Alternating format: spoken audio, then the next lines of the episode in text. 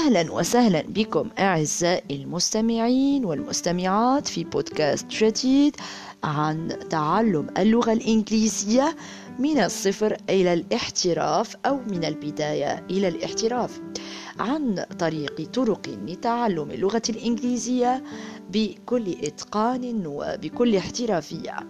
أول شيء أريد أن أتحدث فيه في هذا البودكاست هو كيفية تعلم اللغة الإنجليزية أو كيفية تحسين لغتك الإنجليزية إن كنت في المستوى المتوسط. طبعاً. آه، اللغة الإنجليزية هي اللغة الأولى طبعا في العالم وتعلم هذه اللغة يفتح الأبواب ويتيح لك اقتناص الفرص التعليمية وفرص العمل. فمن الشروط الأساسية في العمل لدى أي مؤسسة آه، هو إجادة اللغة الإنجليزية بشكل جيد. في كثير من الدول العربية يوجد المنهج التأسيسي لتعلم اللغة الإنجليزية ويحتوي هذا المنهج الدراسي الأساسيات المهمة طبعا التي تغرس القواعد والكلمات الأساسية في ذهن المتلقي. ولكن مع وجود هذا الاهتمام الصادر من الحكومات في تعليم الشعوب هذه اللغة إلا أننا نجد الكثيرين آه، ينهون مراحلهم الدراسية بدون القدرة على التحدث باللغة الإنجليزية. آه، لذلك تطرقت إلى هذا الموضوع وقررت أن يعني آه، أدرسكم اللغة الإنجليزية من البداية إلى الاحتراف وطرق التعلم طبعا وطرق التعلم سواء كانت يعني آه، تعلم اللغة من البداية إلى الاحتراف أو من المستوى المتوسط إلى مستوى الإتقان وتحدث اللغة بكل طلاقة يعني. يعود آه، يعني ذلك بالدرجة الأولى طبعا لأن تعلم تعليم اللغة الإنجليزية في المدارس يقوم بالتركيز على تعليم القواعد الأساسية والعامة وبغض النظر عن ممارسة هذه اللغة. فأنت أخي المستمع لو تنبهت إلى طريقة تعلمك اللغة الأم وهي اللغة العربية طبعا لوجدت أنك تعلمتها من خلال الممارسة طبعا. فقط يعني من خلال الممارسة. فلم يقم أحد يعني بتنبيهك بأن الفاعل مرفوع أو حتى أن المفعول به منصوب.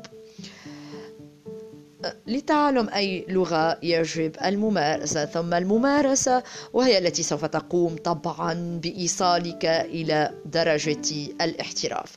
ولكن ذلك لا يعني على آه، يعني لا يعني غض الطرف أو التخلي عن القواعد بشكل كلي. ولكن ما أقصده أنك مع الممارسة المستمرة سوف تجد نفسك قادرا على تمييز الجملة المركبة بشكل صحيح عن غيرها من الجمل الخاطئة. طرق ممارسة اللغة الإنجليزية يعني كيف تمارس اللغة الإنجليزية وأنت في مجتمع عربي لا يوجد به من يتحدث هذه اللغة بشكل مستمر. يوجد عدة طرق يعني إجبار نفسك إجبار نفسك على ممارسة اللغة الإنجليزية. أقول هنا إجبار نفسك أي وضعها في المكان المناسب. ولكن تعلم اللغة الإنجليزية يتطلب شغفا وإرادة ويجب أن تكون نابعة من نفسك وليس فقط لإرضاء الآخرين. أذكر من الطرق يعني الطريقة الأولى هي محاولة التعلم من خلال القنوات الناطقة باللغة الإنجليزية وذلك عن طريق المتابعة المستمرة وجعل الأذن تعتاد على سماع الكلمات وطريقة النطق أيضا. لا تشغل نفسك بمعنى كل كلمة ولكن قد تفهم المعنى مثلا المعنى العام. وصدقوني ذلك سوف يؤثر إيجاب إيجابا على لغتك في المستقبل. الطريقة الثانية محاولة حفظ وتقليد بعض الخطب المشهورة باللغة الإنجليزية وفي وجود شبكة الإنترنت طبعا سوف تجد الكثير من المواقع التي تساعدك على تطبيق هذه الخطوة. وهي بداية الطريق لتحترف هذه اللغة. حاول أن تقوم باستخراج كلمات الخطب المختلفة ومن ثم طباعتها على ورقة خارجية ومن ثم تشغيل الفيديو الخاص بالخطاب ومحاولة القراءة معه. الطريقة الثالثة. هي الأهم من بين الطرق. وقد قام الأستاذ اسمه لؤي الشريف بتطبيقها عمليا على نفسه ومن ثم قام بإنتاج حلقات تعليمية تتعلق هذه الطريقة ببرنامج يسمى آه، فاليمها آه، ويعمل هذا البرنامج على تعلم اللغة الإنجليزية بالاعتماد على تقليد وحفظ المشاهد من أفلام هوليود وهي تعتمد على طريقة التعليم الترفيهي وهي طريقة جيدة جيدة جدا لخلوها من الضغط النفسي والذي ينتج يعني من الوجود في جو دراسي إذا إذا قم يعني باستخراج النص الخاص بالفيلم وانتقاء أجمل المشاهد المؤثرة ابدأ بالتكلم وتقليد الشخصيات بنفس اللكنة وسوف تجد الكثير من التقدم في فترة وجيزة إن شاء الله. حظا موفقا آه، للجميع وسأعرض عليكم الحلقات منظمة ودروس من يعني من البداية إلى الاحتراف لكي تتمكنوا آه، في ضغون أشهر قليلة إن شاء الله من تعلم هذه اللغة. آه، أتمنى أن تكونوا قد استفدتم من هذا الموضوع وإلى اللقاء في موضوع آخر في نفس النطاق إن شاء الله وهو آه، كيفية تعلم اللغة الإنجليزية قبل أن نبدأ في الدروس من البداية.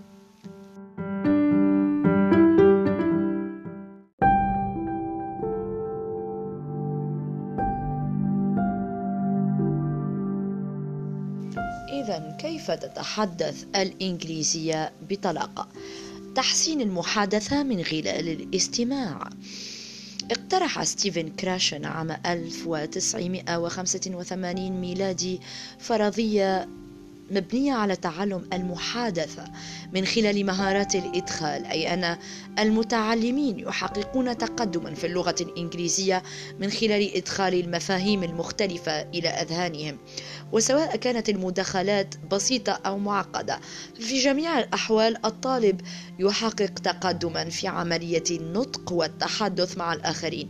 لذلك ينصح الذين يطمحون إلى تحسين مهارة المحادثة لديهم بالاستماع إلى المذياع ومشاهدة الأفلام على التلفاز وغيرها.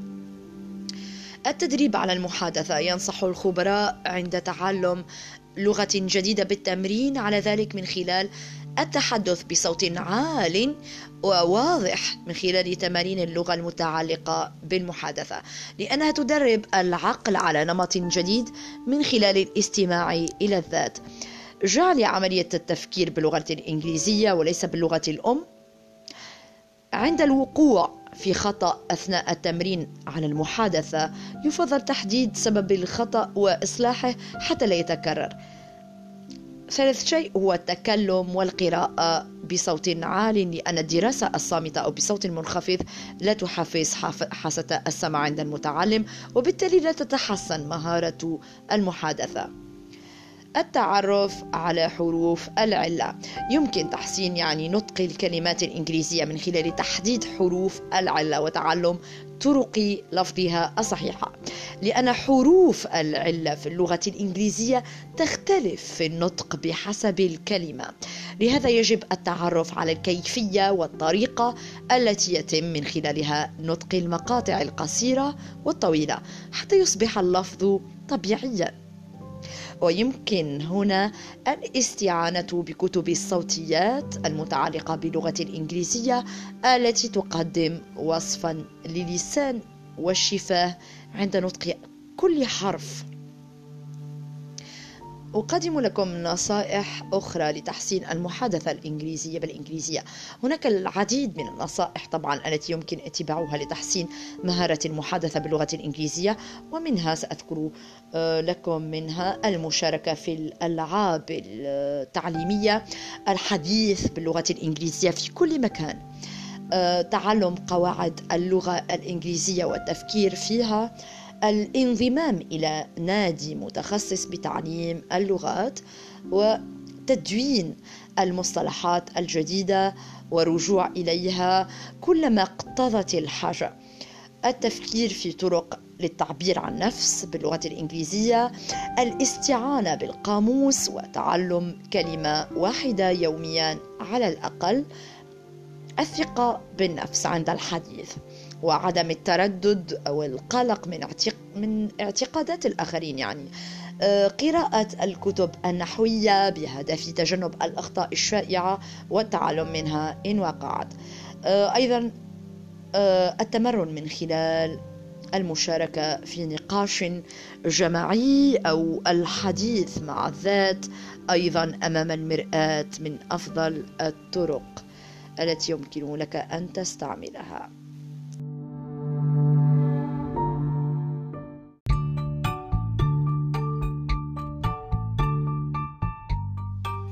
إذا ما هي أهمية تعلم اللغة الإنجليزية؟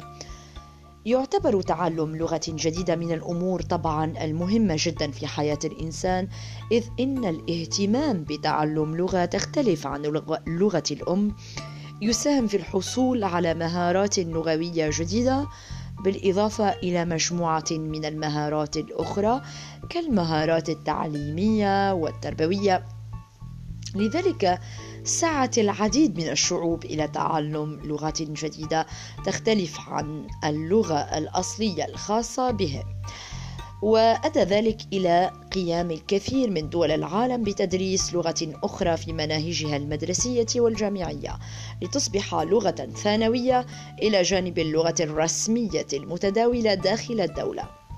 إن تعلم طبعا اللغات يساهم في تقديم العديد من الإيجابيات للإنسان.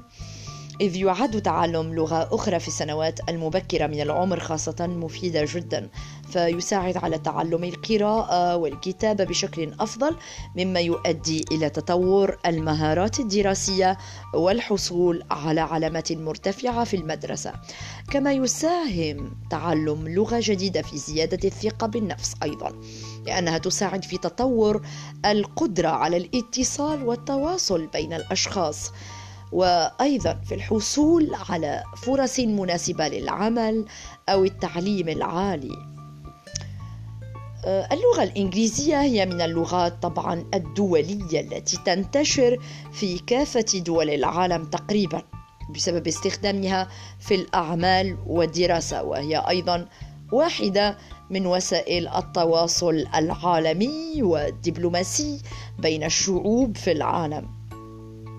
تعرف أيضا اللغة الإنجليزية بأنها لغة عربية غربية عفوا تتبع آه، تتبع اللغات الجرمانية القديمة والتي تطورت مع مرور الوقت بسبب استخدام العديد من اللهجات المحكية معها مما ساهم في إضافة مجموعة من المفردات والتراكيب اللغوية الجديدة لها طبعا.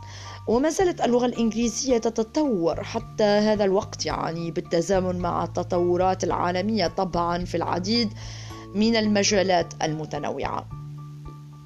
إذا السؤال ما هي أهمية تعلم اللغة الإنجليزية؟ يسعى العديد من الأفراد إلى تعلم اللغة الإنجليزية بشكل كبير. ساهم ذلك في تخصيص مناهج دراسية دولية خاصة باللغة الإنجليزية. أدى الانتشار الهائل لهذه اللغة إلى اعتبارها اللغة العالمية الأولى في العديد من الأمور العامة. لذلك تتلخص أهمية تعلم اللغة الإنجليزية لي يعني أول شيء هو تصنف اللغة الإنجليزية كأحدى اللغات الأكثر انتشارا أول شيء يعني كما قلنا. تأتي في المرتبة الثانية مباشرة بعد لغة الماندرين من حيث عدد المتكلمين بها سواء كلغة أساسية اللغة الأم أو لغة ثانوية تستخدم في أغلب المجالات العامة. وأيضا تساهم اللغة الإنجليزية في توفير العديد من فرص للأفراد مثل مساعدتهم مثلا في الحصول على عمل إذ أن أغلب المقابلات الوظيفية باتت تعتمد على اللغة الإنجليزية كشرط أساسي أيضا في قبول الباحث عن العمل في الوظيفة التي تقدم لها. تعتبر اللغة الإنجليزية اللغة الرسمية طبعا للعديد من أنواع المجالات الدراسية الجامعية كالعلوم والطب والهندسة طبعا والاقتصاد وإدارة الأعمال وغيرها من المجالات التعليمية الأخرى التي يسعى العديد من الطلاب الجامعيين لدراستها.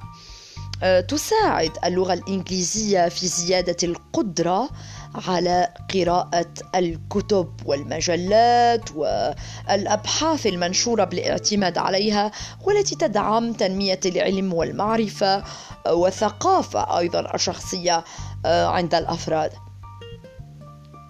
شيء آخر هو آه، تقدم اللغة الإنجليزية تقدم اللغة الإنجليزية مجموعة من وسائل الاتصال بين الشعوب المختلفة.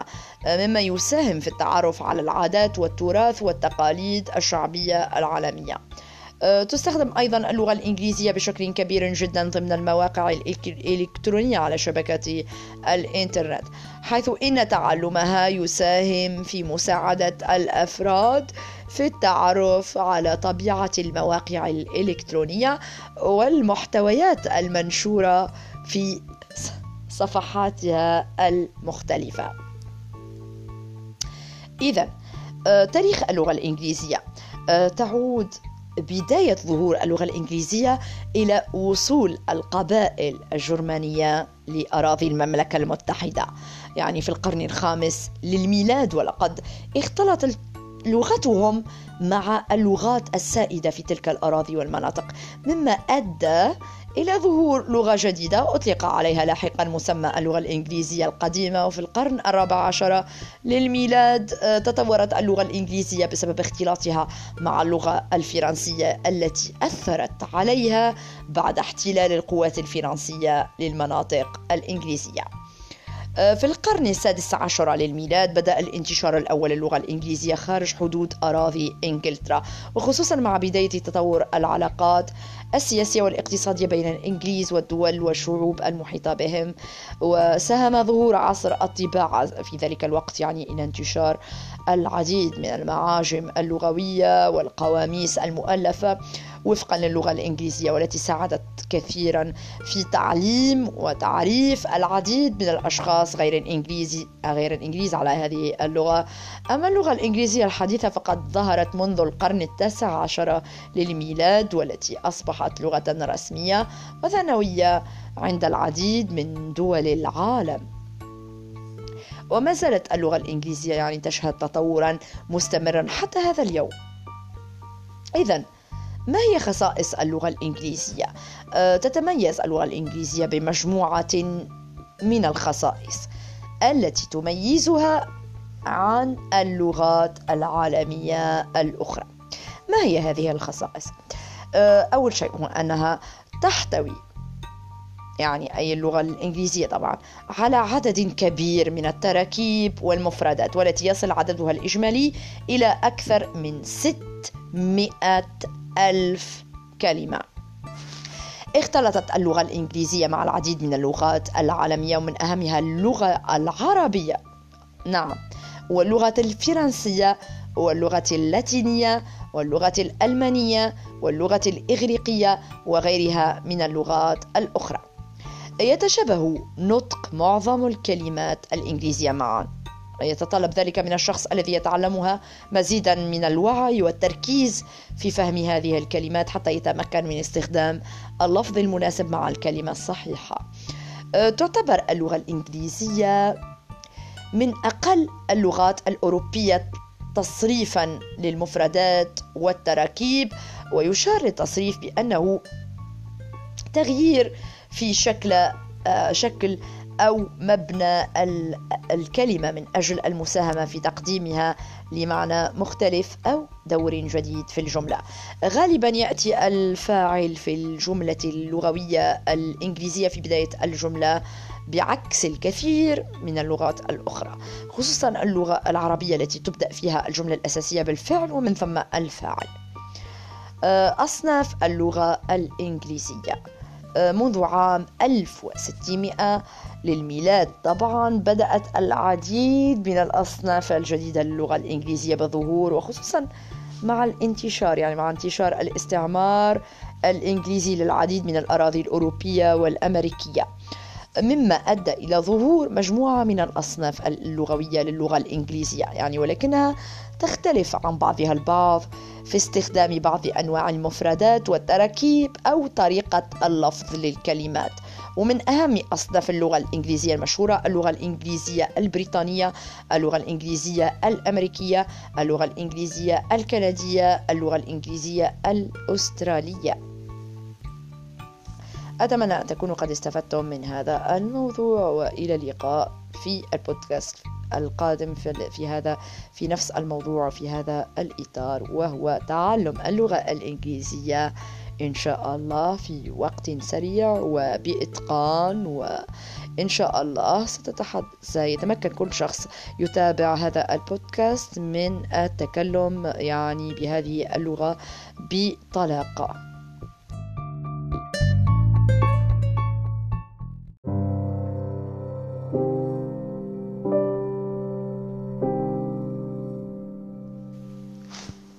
وسهلا بكم أعزائي. إذا كيف تطور لغتك الإنجليزية؟ وكيف تفهم الكلام الإنجليزي؟ وتجعل دراسة اللغة الإنجليزية عادة. يجب على الفرد الذي يرغب في تعلم اللغة الإنجليزية أن يجعل من تعلمها عادة يمارسها كل يوم. ولا يعني ذلك طبعا أنه يجب عليه دراسة قواعد اللغة الإنجليزية بشكل يومي بل يعني أن عليه مشاهدة الأفلام الأجنبية أو الاستماع للغة الإنجليزية أو قراءتها أو التحدث بها كل يوم.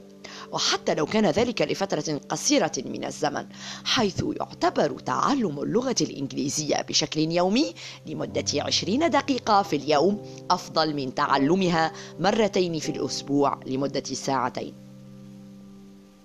التصرف مثل الطفل يعتقد بأن الطفل بطبيعته يستطيع التعلم بشكل أفضل من الشخص البالغ. ولكن في الحقيقة هذه المقولة هي مجرد خرافة. إذ أن الأبحاث الحديثة لم تجد أي رابط مباشر بين العمر والقدرة على التعلم ولكن قد يؤدي التصرف مثل الأطفال كتغييب الوعي الذاتي والرغبة في اللعب والاستعداد لارتكاب الأخطاء من أفضل الأمور التي تساعد على التعلم بشكل سريع. طرق أخرى لتطوير اللغة الإنجليزية. هناك العديد من الطرق الأخرى التي تساعد الفرد على تطوير لغته الإنجليزية. منها مثلا الاستماع إلى الأغاني الأجنبية وتسجيلات صوتية أخرى باللغة الإنجليزية وذلك من أجل تقوية مهارة الاستماع لدى الفرد. ثاني شيء أنصحكم بمشاهدة أفلام تتضمن ترجمة باللغة الإنجليزية ومحاولة قراءة مواضيع كاملة وفهمها أيضا دون الرجوع إلى استخدام القاموس. آه، يمكنكم أيضا عمل قائمة بالمفردات الجديدة بحيث يعود إليها من وقت لآخر. تنظم وقت الدراسة أو بحيث يعمل الفرد على تحديد الوقت اللازم لتعلم الأشياء جديدة في اللغة الإنجليزية. آه، أيضا التحلي أنصحكم بالتحلي بالصبر أعزائي المستمعين حيث إن تعلم اللغة الإنجليزية يحتاج إلى الكثير من الوقت بالإضافة إلى بذل الكثير من الجهد. إيجاد أشخاص يمكنكم إيجاد أشخاص لهم نفس الرغبة ونفس الهدف. يعني يريدون هم تطوير لغتهم الإنجليزية مثلك وتشاركهم يعني في التعلم. وذلك لما له من أهمية في تحفيز الفرد على الاستمرار في تطوير لغته الإنجليزية وممارستها. تطبيق ما يتم تعلمه من قواعد اللغة الإنجليزية في الأنشطة المختلفة في حياتك اليومية وذلك لأنه لا يستطيع تعلم اللغة الإنجليزية آه، يعني من خلال حفظ القواعد دون تطبيقها. لا تستطيع ذلك عزيزي المستمع. عدم أخيرا آه، وليس آخرا طبعا لأنني سأتحدث وفي طرق تطوير اللغة الإنجليزية قبل أن أبدأ في الدروس من البداية إلى الاحتراف ولكي تجد يعني تعرف هدفك ولماذا تريد أن تتعلم اللغة الإنجليزية أو أي لغة أجنبية. لكي تجد حافزا لنفسك كي تمارسها وتواصل العمل والاستمرار حتى تطورها وتتكلم بهذه بأي لغة يعني بطلاقة وبإتقان. عدم البحث آه، أنصحكم بعدم البحث في القاموس عن جميع كلمات اللغة الإنجليزية التي تواجهك بل البحث فقط عن الكلمات التي تتكرر بكثرة وبشكل مستمر وذلك لأن هذه الكلمات ستساعدك في فهم لما تقرأ. شكرا وأتمنى أن تكونوا قد استفدتم من الموضوع. إلى اللقاء أصدقائي.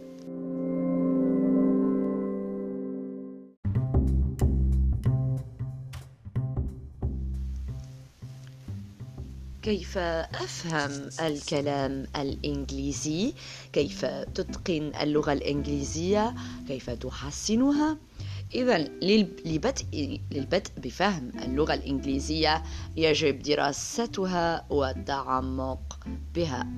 كما يمكن دراستها لتصبح روتينا أساسيا من الحياة اليومية حيث تتم ممارستها لبضع دقائق من خلال الاستماع إلى اللغة أو قراءتها أو تكرار الكلمات الصعبة بالإضافة إلى تعلم قراءة العبارات الكاملة واستخدامها بشكل يومي مع الحرص على تعلم عبارات جديدة. فتعلم اللغة الإنجليزية لا يقتصر فقط على تعلم القواعد أو المفردات وحدها، بل يجب تعلم العبارات والجمل التي تستخدم بكثرة أيضاً. تحسين مهارات اللغة الإنجليزية. يمكن تحسين مهارات اللغة الإنجليزية من أجل فهم كلماتها وذلك من خلال مشاهدة الأفلام التعليمية أو أفلام التسلية والاستمتاع بالكتب الصوتية باللغة الإنجليزية حيث يؤدي ذلك إلى تحسين مهارات الاستماع والتحدث.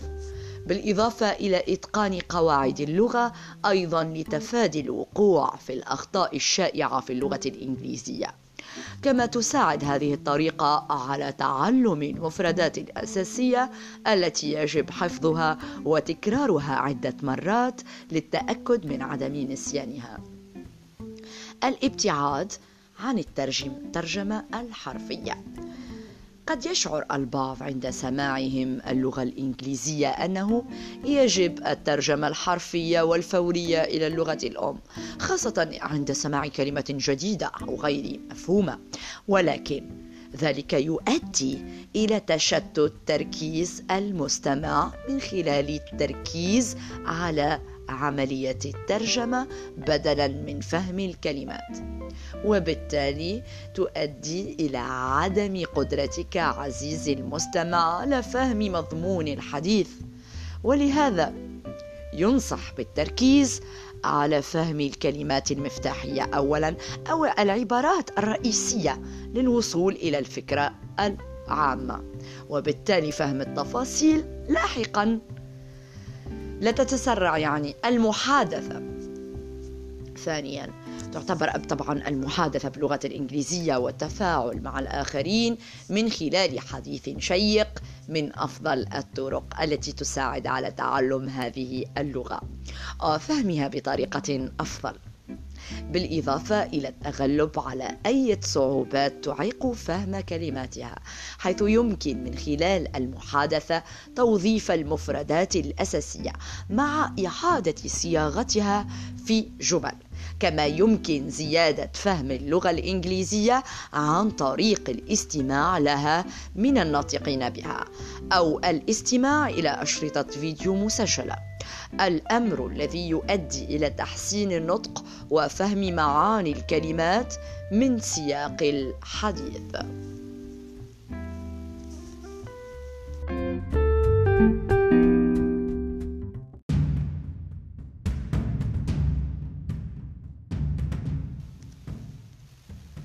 ما هي الترجمة؟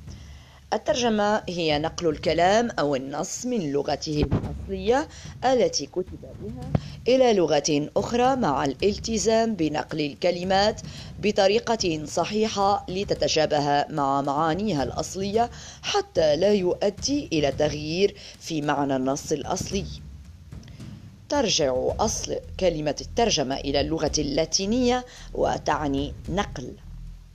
أما المترجم هو الشخص أو الجهاز الذي يقوم بنقل الكلام أو النص من اللغة الأصلية إلى لغة أخرى. فكل شخص له أسلوبه أسلوبه الخاص طبعا في الترجمة ويجب أن يبتعد المترجم عن الترجمة الحرفية لأنه سيؤدي به إلى الفشل في صياغة النص. ما هو تاريخ الترجمة؟ أول حضارة عرفت الترجمة هي حضارة ما بين النهرين. كان عبارة عن معجم مكتوب فيه مجموعة كلمات وتقابلها تقابل معانيها. وازدهرت الكتابة بعد ذلك في بلاد الرافدين ومصر القديمة. أما العرب وبعد انتشار الدولة الإسلامية واختلاطهم بأمم وشعوب مختلفة كالروم والفرس ظهرت حاجتهم لعلومهم مما أدى بهم إلى ترجمة الكتب والمؤلفات. ومع ظهور الدولة الأموية ظهرت عمليات التعريب وازدهرت بعد ذلك في زمن الدولة العباسية وتطورت الترجمة فأصبحوا يترجموا الجمل بدل الكلمات. وازدادت حاجة العرب للترجمة للنهوض بالدول وتحقيق التقدم الحضاري بعدما وجدوا التقدم العلمي والتكنولوجي في الدول الغربية على غرار الدول العربية. فقاموا بإرسال بعثات للدول الغربية وتأسيس مدرسة للغات للحاق باللحاق بالتطور والتقدم الذي حققته الدول الغربية ما هي أنواع الترجمة؟ الترجمة التحريرية تنقسم الترجمة التحريرية إلى عدة أشكال ومنها ترجمة النص باللغة نفسها ويعني بالترجمة هنا إعادة صياغة للنص بنفس لغة النص ترجمة النص بلغات أخرى يعني ترجمة النص من اللغة الأصلية إلى عدة لغات أخرى. ترجمة الإشارة تعني ترجمة الإشارة اللفظية إلى إشارة غير لفظية كالموسيقى والصور. أما الترجمة الفورية قلنا الترجمة التحريرية الترجمة الفورية. الترجمة هناك الترجمة الفورية المتزامنة. الترجمة التتابعية الترجمة بالنظر. الترجمة الإعلامية. الترجمة القانونية. الترجمة الفورية المتزامنة ما هي؟ تعني الترجمة الكلامية. التي تتم في نفس الوقت التي يصدر فيها النص الأصلي ويترجم بلغة أخرى على الفور. يكون المترجم موجود بنفس الوقت الذي يتحدث فيه صاحب النص الأصلي ولكن في مكان مختلف عن مكان المتحدث. وتحتاج هذه الترجمة إلى تركيز شديد لعدم توفر النص الأصلي مع المترجم. الترجمة التتابعية يقصد بهذا النوع من الترجمة أن ينتظر المترجم انتهاء المتحدث من كلامه من ثم يبدأ هو بالترجمة وهذا النوع من الترجمة يسمح للمترجم بفهم النص والفكرة منه ليتم ترجمة ترجمته بشكل دقيق عكس الترجمة الفورية ويكون المترجم مع المتحدث بنفس المكان. تحتاج هذه الترجمة إلى ذاكرة قوية لتذكر ما تم قوله من قبل المتحدث ليتم ترجمته إلى الناس بشكل مباشر. الترجمة بالنظر. تعني أن يقرأ المترجم النص الأصلي بعينه بعينيه ويترجمها في عقله ثم يترجمها للغة المراد نقله بها بالكلام كترجمة الوثائق والمستندات. الترجمة الإعلامية. تتم هذه الترجمة في البرامج التلفزيونية والأفلام الوثائقية. الترجمة القانونية. تتم هذه الترجمة في المحاكم والقضايا القانونية المختلفة.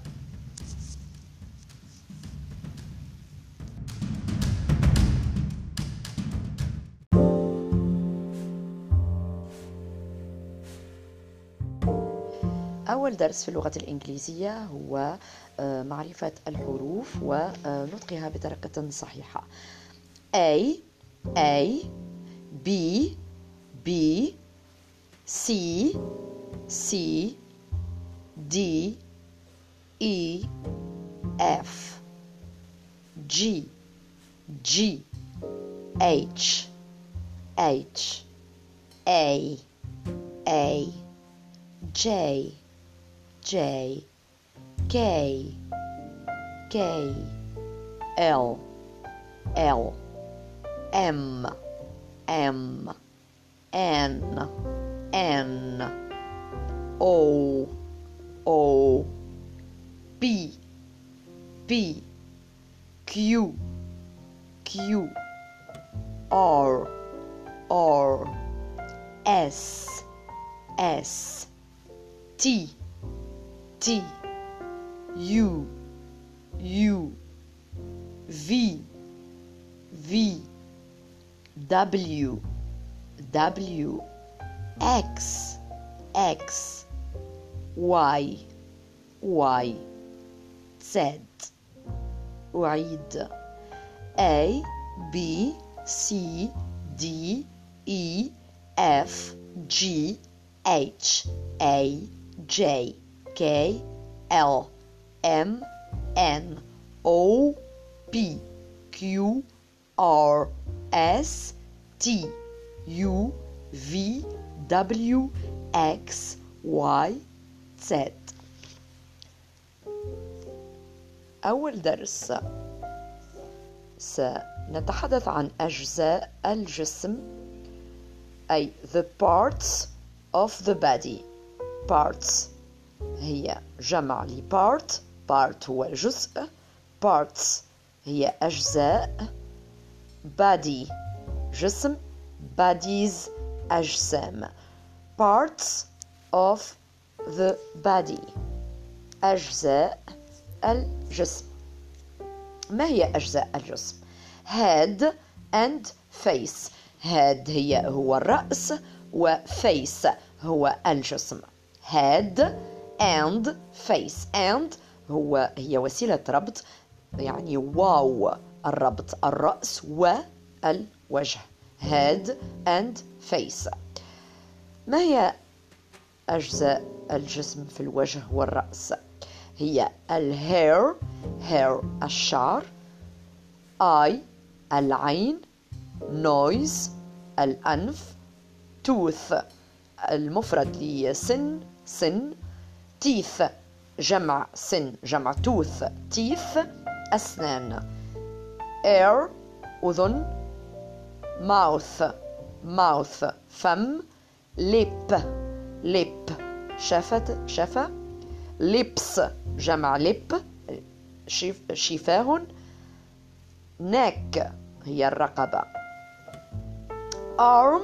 Arm هي الذراع leg هي القدم shoulder هي الكتف arm ذراع shoulder كتف hand يد finger إصبع thumb إبهام اليد إصبع يعني إبهام اليد nail nail هو ظفر leg knee foot feet toe leg هي leg leg هي الساق أو الرجل knee knee هي الركبة foot قدم مفرد قدم والجمع feet feet أقدام toe إصبع القدم. Rest of body.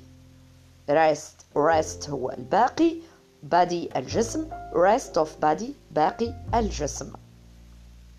Chest صدر side جنب أو خاصرة skin هي هو الجلد.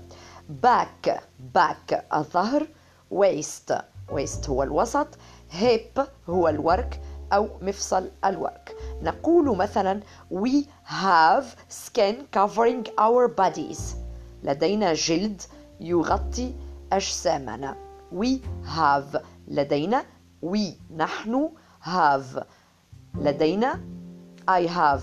لدي أو عندي. we have. نحن. لدينا. skin.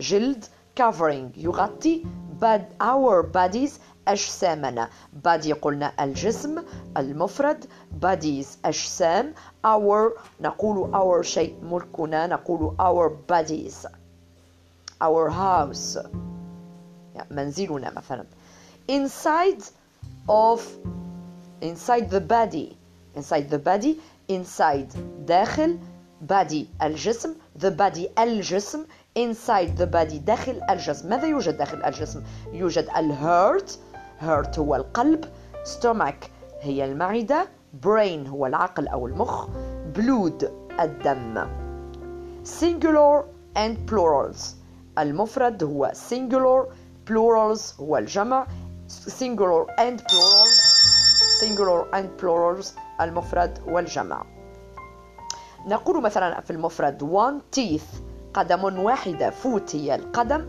one هي واحدة one foot هي قدم واحدة. two feet هي قدمان في الجمع يعني. one tooth سن واحدة two teeth سنان.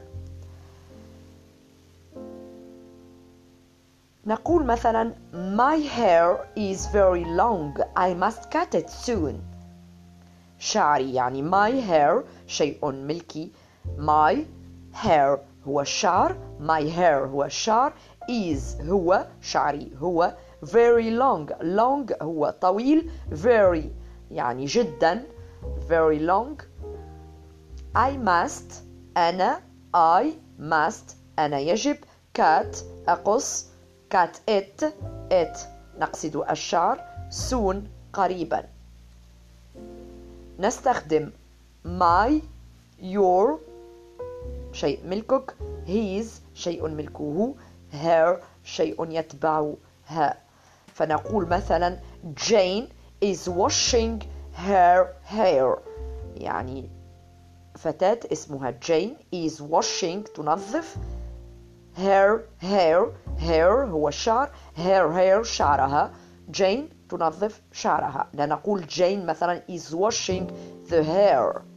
نقول جين is washing her hair. نقول مثلا I have a, I have a pain in my leg. I have أنا عندي a pain وألم ألم pain هو الألم a pain ألم الألم in في my leg رجلي أو ساقي. لا نقول مثلا I have a pain in the leg. نعود لقائمة كل الكلمات التي تعلمتموها. Body هو الجسم. Head هو الرأس. Face هو الوجه. Hair هو الشعر. Eye هي العين. Nose هو الأنف. Tooth سن. Teeth أسنان. Ear أذن. Mouth. هو الفم. Lip. هي الشفة. Neck. هي الرقبة. Arm. هي الذراع. Nail. هو الظفر. Thumb. هو الإبهام. Finger. هو الإصبع. Hand. هي اليد. Shoulder هو الكتف. Leg هي الساق أو الرجل. knee هي الركبة. knee هي الركبة. foot هو القدم. feet هي الأقدام. toe هو إصبع القدم. chest هي هو الصدر. side الجنب أو الخاصرة. Stomach هو الم... هي المعدة. back ظهر. وسط waist. hip ورك أو مفصل الورك. skin جلد. heart قلب. brain عقل أو مخ. blood هو الدم. wash يعني يغسل. Pain هو الألم. إذا راجعوا هذا الدرس وسنعود في درس ثاني إن شاء الله مع كلمات جديدة ودرس جديد لتعليمكم اللغة الإنجليزية. أرجو أن تكونوا قد استفدتم من هذا الدرس.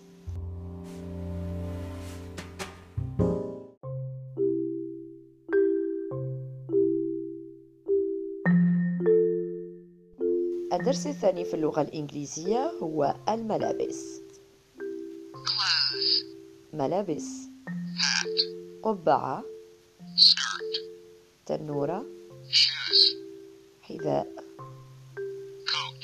معطف. جوارب. سترة. قميص. بدلة أو طقم. بلوفر نفس المعنى. خاتم. حذاء عالي الرق عالي يعني حذاء عالي. تي شيرت قفازات. وشاح. حزام.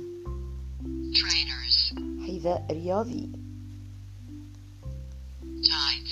جورب سروالي. بيجامة بنطلون. ساعة يد. تاي رباط العنق دريس هو الفستان. shorts هو السروال القصير. Glasses. هي النظارة. Sun glasses هي نظارة شمسية. Sun هي شمس. Sun glasses هي نظارة شمسية glasses هي نظارة بنطلون الجينز wear. يعني verb هو verb يرتدي يعني فعل يرتدي carry. هي يحمل يعني هو فعل أيضا suitcase. هي حقيبة سفر handbag هي حقيبة يد bag هي حقيبة umbrella هي الشمسية. هذه هي الكلمات يعني كلمات تخص الملابس clothes. إذا نقول مثلا my suit is new. My suit is new but these trousers are old. يعني my suit هي بدلتي is جديدة uh, is new جديدة. My suit is new. يعني بدلتي جديدة. But but يعني لكن these trousers هذا البنطلون are old يعني قديم يعني. Her jeans or her shorts. Jeans بنطلوها. الجينز أو سروالها القصير أزرق. Shorts her jeans or her shorts are blue blue يعني أزرق are blue جمع ل is is blue هو are blue في الجمع نقول are these trousers في الجمع جمع بنطلون و يعني بنطلون زوج من يعني بنطلون نقول له trousers دائما في الجمع shorts يعني سروالها أو بنطلون الجينز نقول جينز لا نقول جين دائما نقول a pair of يعني زوج من يعني a pair of trousers يعني زوج من من البنطلون. نقول a pair of trousers shorts. Glasses a pair of shorts a pair of glasses إلى آخره. يعني زوج من النظارات زوج من من السروال من السروال زوج من البنطلون إلى آخره. بالنسبة للأفعال verbs. يعني أفعال verb هو الفعل وجمع الفعل هو أفعال verbs. verb verbs. where where يعني يرتدي قلنا. carry قلنا يحمل. مثلا نقول you you أنت يعني you wear ترتدي أنت ترتدي clothes يعني أنت ترتدي ملابس ملابس هي clothes but لكن you carry things. أنت تحمل you أنت carry. تحمل you carry. أنت تحمل things. Things هي الأشياء. Thing شيء و things. في البلورال plurals هو أشياء هي أشياء. uh, you wear glasses أنت ترتدي you wear ترتدي أنت you wear ترتدي you wear أنت ترتدي glasses نظارات Naomi is wearing a long red coat. She's carrying a suitcase and a small handbag. Naomi ترتدي is wearing يعني ترتدي is wearing is wearing ترتدي a long a long يعني طويل red red هو أحمر coat معطف a long red coat يعني معطف أحمر طويل a long طويل red أحمر coat معطف يصبح بالعربية Naomi is Naomi is wearing a long red coat يعني نايومي ترتدي معطفا أحمرا طويلا She's carrying a suitcase يعني إنها تحمل is carrying a suitcase suitcase هي حقيبة السفر and and و a small handbag handbag هي حقيبة اليد small يعني صغيرة a small handbag يعني حقيبة يد صغيرة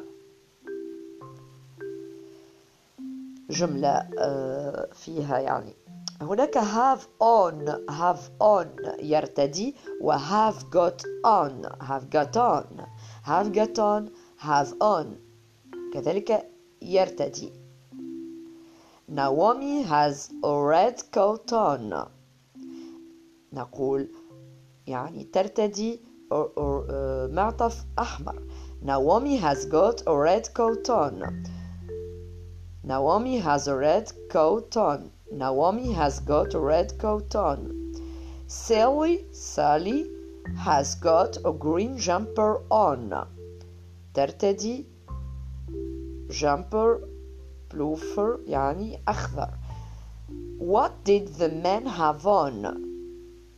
ماذا؟ what did كان do.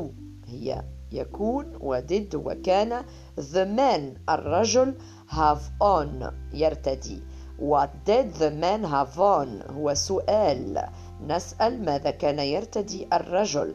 الرجل the man man هو رجل الرجل هو the man have on يرتدي. what ماذا did كان؟ ماذا كان يرتدي؟ الرجل you you carry أنت تحمل a bag and an umbrella umbrella هي شمسية an umbrella شمسية and و a bag حقيبة you carry تحمل حقيبة وشمسية أنت تحمل حقيبة وشمسية you carry a bag and an umbrella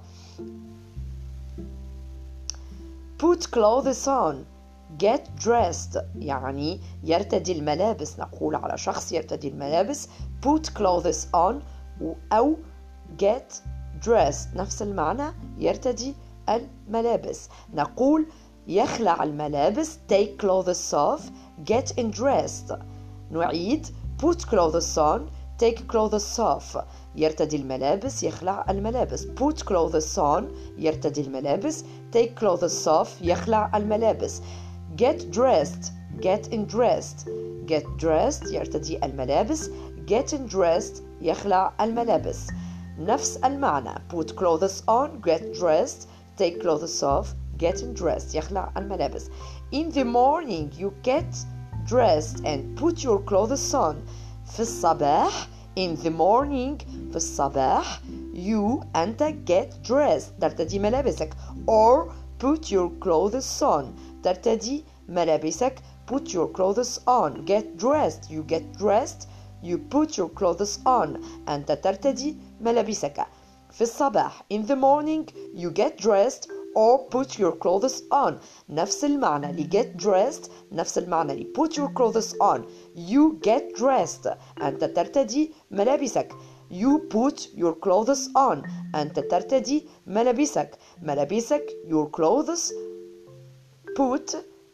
تضع ملابسك يعني ترتدي ملابسك get dressed put your clothes on at night في الليل في المساء you get undressed أنت تخلع ملابسك في المساء أنت تخلع ملابسك you take your clothes off in the morning you get dressed or put your clothes on at night you get undressed or you take your clothes off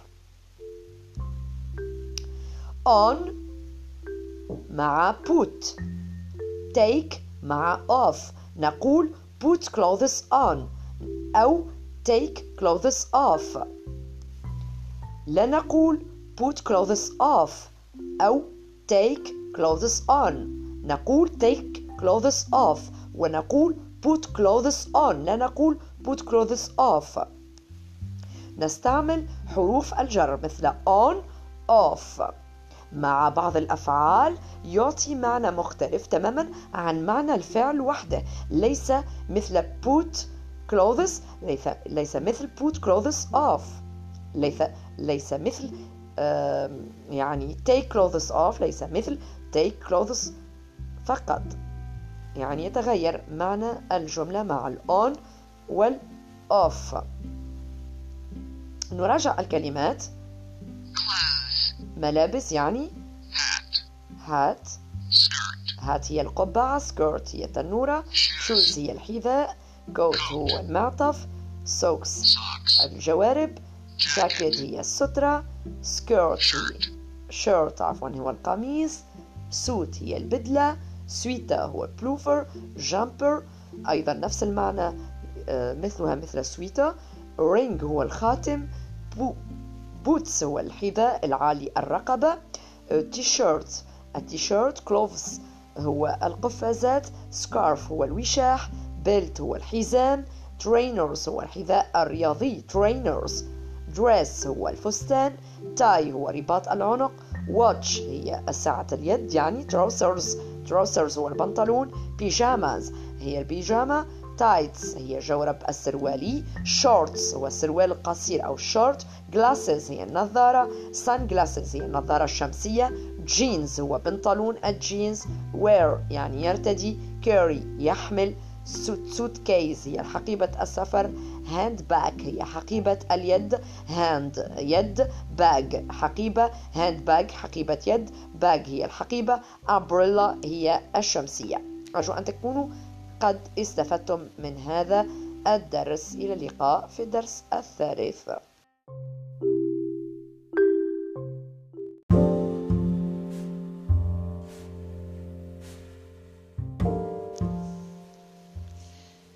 Living room غرفة المعيشة book كتاب book shelf رف الكتب book shelves أرفف الكتب light ضوء. Light switch. مفتاح الإضاءة. Picture. صورة. Lamp. مصباح window. النافذة. Curtain. ستارة. سوفا الأريكة أو الكنبة. hi-fi مشغل الصوتيات. TV تلفزيون. Chair. كرسي. Table. طاولة. Socket مقبس الكهرباء.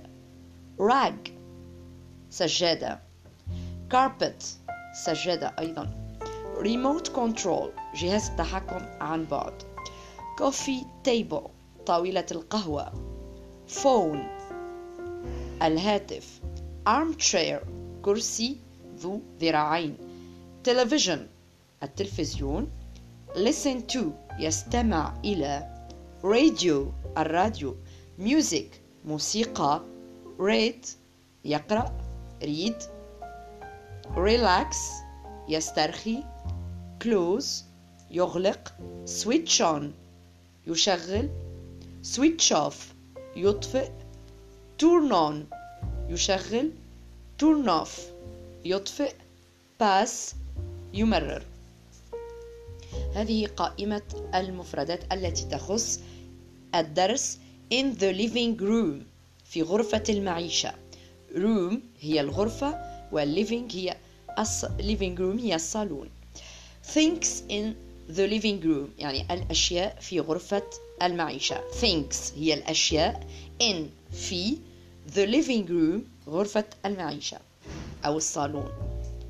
ال book قلنا book هو كتاب bookshelf هو رف bookshelves الجمع لرف هو أرفف الكتب light هو ضوء light switch مفتاح الإضاءة picture هي الصورة lamp هي المصباح window النافذة curtain الستارة سوفا الأريكة hi-fi مشغل صوتيات TV التلفزيون chair الكرسي table الطاولة socket مقبس الكهرباء rug السجادة carpet السجادة أيضا remote control جهاز التحكم من بعد coffee table طاولة القهوة phone الهاتف arm chair كرسي ذو ذراعين. الفرق بين الراج وكاربت راج تعني سجادة صغيرة تغطي جزء صغير من أرضية الغرفة والكاربت هي السجادة الكبيرة تغطي أرضية الغرفة بالكامل أو جزء كبير منها.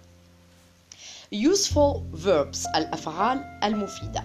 Useful المفيدة verbs هي الأفعال every evening every evening I watch television يعني كل مساء كل هي every يعني كل مساء evening good evening يعني مساء الخير I watch television أشاهد I watch أنا I watch أشاهد television التلفزيون every evening I watch television كل مساء أشاهد التلفزيون sometimes I listen to the radio or listen to music يعني sometimes يعني أحيانا I listen أستمع to the radio أستمع إلى الراديو the radio الراديو or أو listen to music أستمع إلى الموسيقى listen هي أستمع listen to the radio listen to music أستمع إلى الراديو أو أستمع إلى الموسيقى أحيانا أستمع إلى الراديو أو أستمع إلى الموسيقى Sometimes I listen to the radio or listen to music Sometimes I read a book أحيانا أقرأ كتاب I read أقرأ a book كتاب Sometimes أحيانا I just relax Sometimes I just relax Relax and do nothing أحيانا أسترخي فقط I just relax أسترخي فقط أسترخي ولا أفعل شيئا. لا أفعل شيئا يعني do nothing nothing شيئا. لا شيء. do أفعل. and و. همزة وصل ما بين فعلين relax and do. محادثة بين شخصين.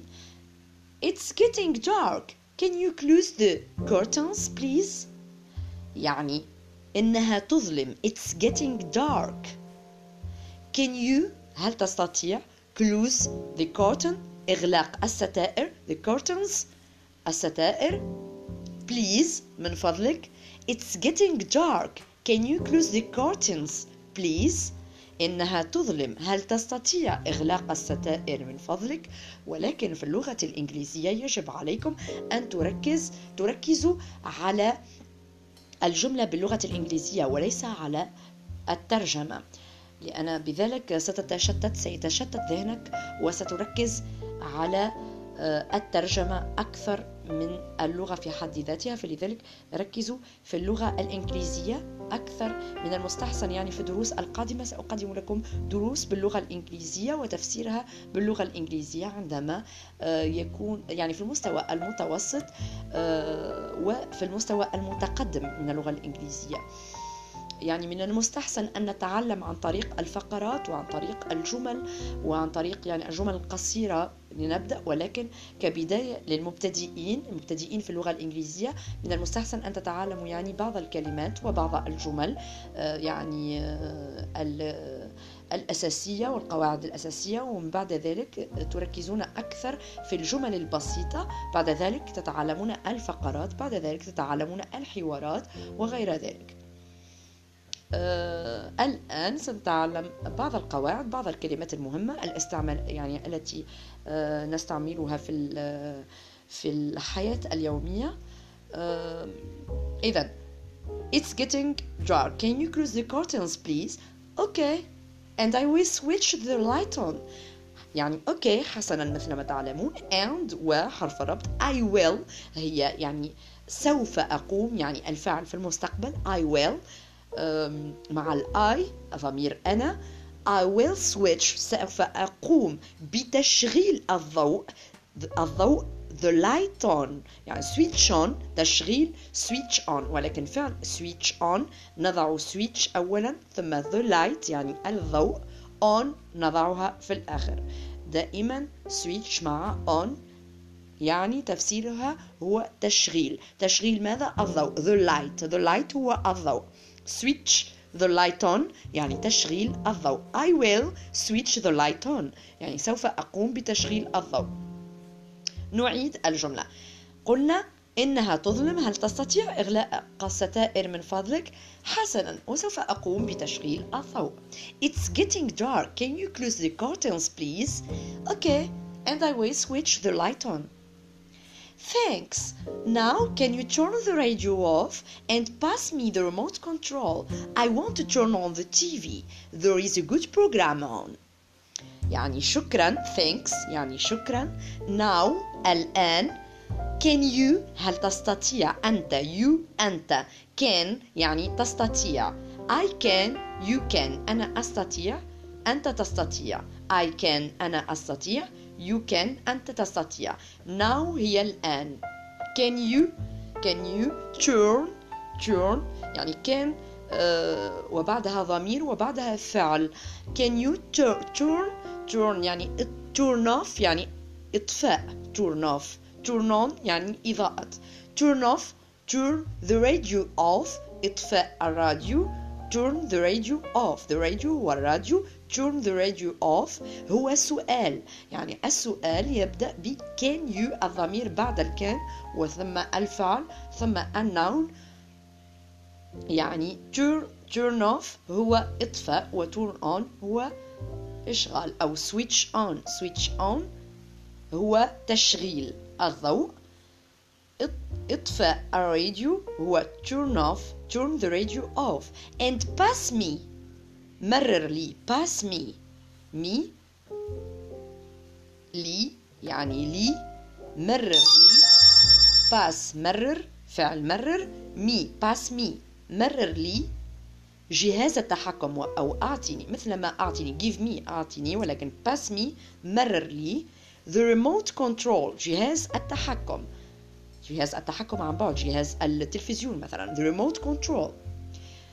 I want to I want to دائما want to مع to مع فعل I want to turn on the TV turn on يعني تشغيل التلفزيون turn off هي إطفاء الراديو قلنا turn the radio off turn on the TV turn on يعني تشغيل التلفزيون turn on the TV the TV هو التلفزيون turn on the TV تشغيل التلفزيون I want to أريد تشغيل التلفزيون there is there is هناك يعني there is هناك كلما نقول هناك نقول there is أو there are في الجمع there is a program عندما نقول there is a, a good program on على التلفزيون on يعني there is a good برنامج جيد good جيد program برنامج هناك برنامج جيد على التلفزيون there is a good program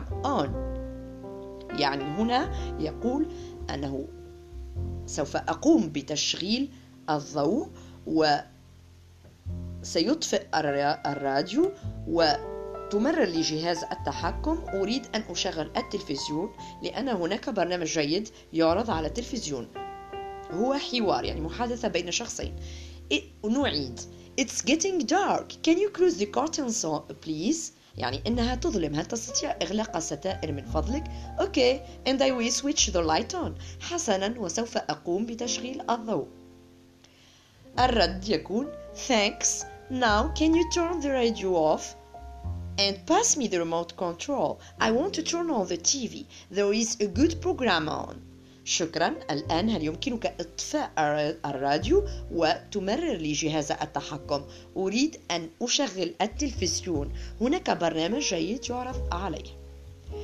كلمة furniture تعني أثاث furniture وهي غير معدودة. incountable غير معدودة يعني incountable أي لا يمكن عدها. لذلك تعامل معاملة المفرد وتحتاج لفعل مفرد. مثلا نقول The furniture in my room is white. الأثاث في غرفتي لونه أبيض. In my room. My room هي غرفتي. In my room في غرفتي. In هي في. My room غرفتي أنا. My أنا. شيء أملكه أنا. Is هو أبيض. لونه أبيض. Is white. الأثاث في غرفتي لونه أبيض. The furniture in my room is white. لا نقول the furniture in my room are white. يعني لا تجمع.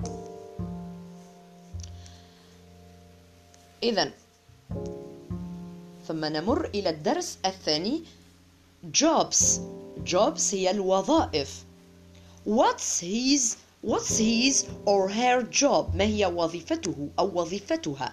His job وظيفته. Who تعود إلى who. Her job وظيفتها. ما هي what's يعني ما هي what is what is أو اختصارها what's ما هي وظيفته أو وظيفتها؟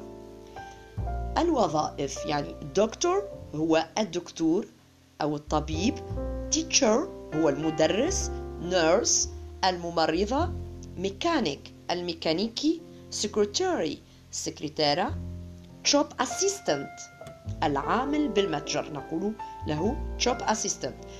hairdresser الحلاق أو الكوافير engineer المهندس farmer هو الفلاح doctor teacher nurse mechanic secretary shop assistant hairdresser engineer farmer jobs in the town وظائف في المدينة in the town في المدينة في in the town المدينة jobs الوظائف. جمع لكلمة لكلمة job وظيفة. Police officer. الوظائف التي الموجودة في المدينة police officer. يعني ضابط شرطة. Traffic warden. شرطي المرور. Librarian. أمين المكتبة. الذي يشتغل في المكتبة. Bank clerk. موظف البنك. هناك محادثة بين ثلاثة أشخاص. سام وبن وصوفي يتحدثون عن وظائفهم. يقول سام What's your job؟ يعني ما هي وظيفتك؟ يسأل ما هي وظيفتك؟ Your يعني شيء تملكه أنت. Your job. Your money. مالك. Your house. منزلك. إلى آخره. بن يجيبه يقول I'm a waiter. أنا نادل أو جارسون I'm a waiter. I work in a restaurant. أعمل في مطعم. المطعم هو restaurant. مثل ما هو معروف في العالم. in هو في I work أعمل. What do you do? يعني أنت ماذا تعمل؟ What do you do يسأله وأنت and what, what about you? What do you do? يجيبه سام I'm a taxi driver. ال taxi driver هو سائق سيارة الأجرة لأن سيارة الأجرة هي التاكسي والسائق driver taxi driver هو سائق سيارة الأجرة. I'm or I am أو or I am نقول I am المختصر. I'm am Ben يقول له Is it an interesting job? يعني هل هي وظيفة ممتعة? Interesting job. وظيفة ممتعة. يسأل هو سؤال. Is it نقول is it? أو it is. عندما نطرحها في السؤال نقول is it? بينما عندما نقول الجملة نقول it is. عندما نجيب على السؤال. لكن في السؤال نقول is it is it an interesting in a plus n? An interesting job. هل هي وظيفة ممتعة؟ يقول سام يجيبه يقول له yes. نعم. I like it. أنا أحبها. أنا I like أحب ها تعود إلى شيء it. I like it. It تعود إلى job. Where do you work? أين تعملين؟ يقول لها. سام يسأل صوفي. أين تعملين؟ أين؟ Where do you work? دائما نقول do you work? Do plus الضمير you plus verb. أي يعني فعل work هنا. في هذا المثال. صوفي تجيبه تقول له I work in an office أنا أعمل في مكتب office هو المكتب in, in office تعريف المكتب in في مكتب in in in an office in هي ال I plus N و N تنطق يعني هي ال A plus N in an, an office I work in an office sometimes أحيانا it's boring أحيانا هي مملة it's it is or نقول it's or it is boring هي مملة في العمل في المكتب هو أحيانا ممل بالنسبة لها بالنسبة لصوفي I work in an office sometimes it's boring My dad works in a factory in a factory. والدي my dad. والدي أنا my dad. Works يعمل. In a factory في مصنع. هو يعمل في مصنع. Which المصنع؟ هو الذي which نقصد الذي يصنع قطع غيار السيارات. Which makes car parts. Car parts هي غيار السيارات. My dad works in a factory which makes تصنع makes يعني يصنع car parts I worked I worked in a shop عملت عملت I worked I worked worked E plus D I worked عملت في الماضي عندما نستعمل فعل في الماضي نضيف له في نهاية الفعل الإي بلس دي عملت في متجر في عطلات نهاية الأسبوع عندما كنت طالبا. I worked in a shop at the weekends when I was a student. عملت في متجر في عطلات نهاية الأسبوع عندما كنت طالبا. When I was a student. I was هو فعل مع was أنا I was هو فعل.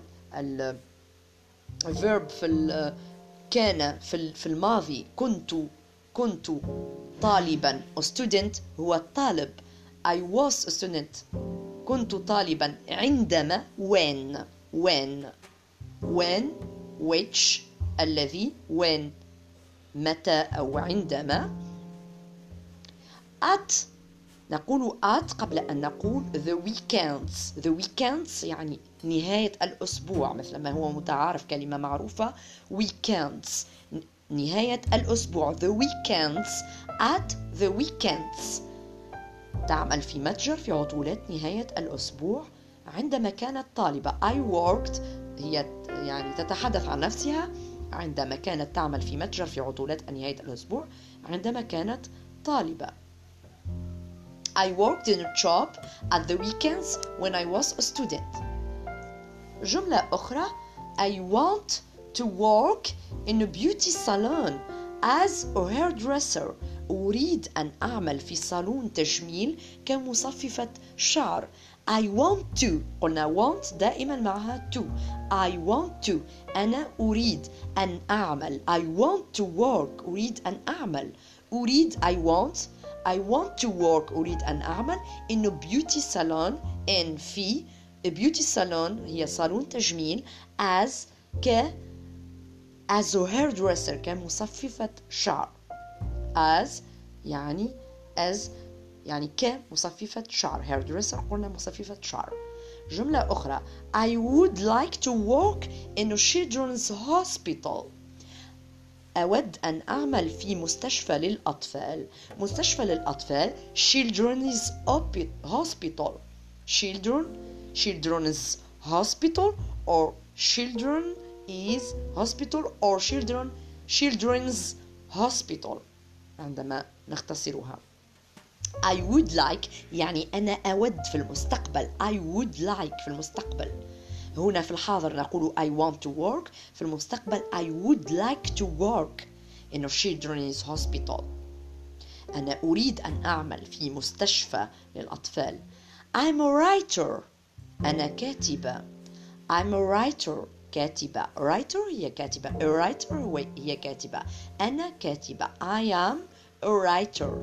I work at home أعمل من المنزل أو أعمل في المنزل I work at home or I work from home هذا بالنسبة لي jobs و in the living room في الدرس التالي سندرس at school and university و countries and nationalities يعني في المدرسة والجامعة نقول at school and university الجامعة هي اليونيفرسيتي بينما المدرسة هي school and هي همزة وصل يعني at school في نقول لا نقول in school مثل ما قلنا in the living room نقول at school at school and university at university or at school at school and university نبدأ بهذا الدرس. إذا subjects المواد الدراسية.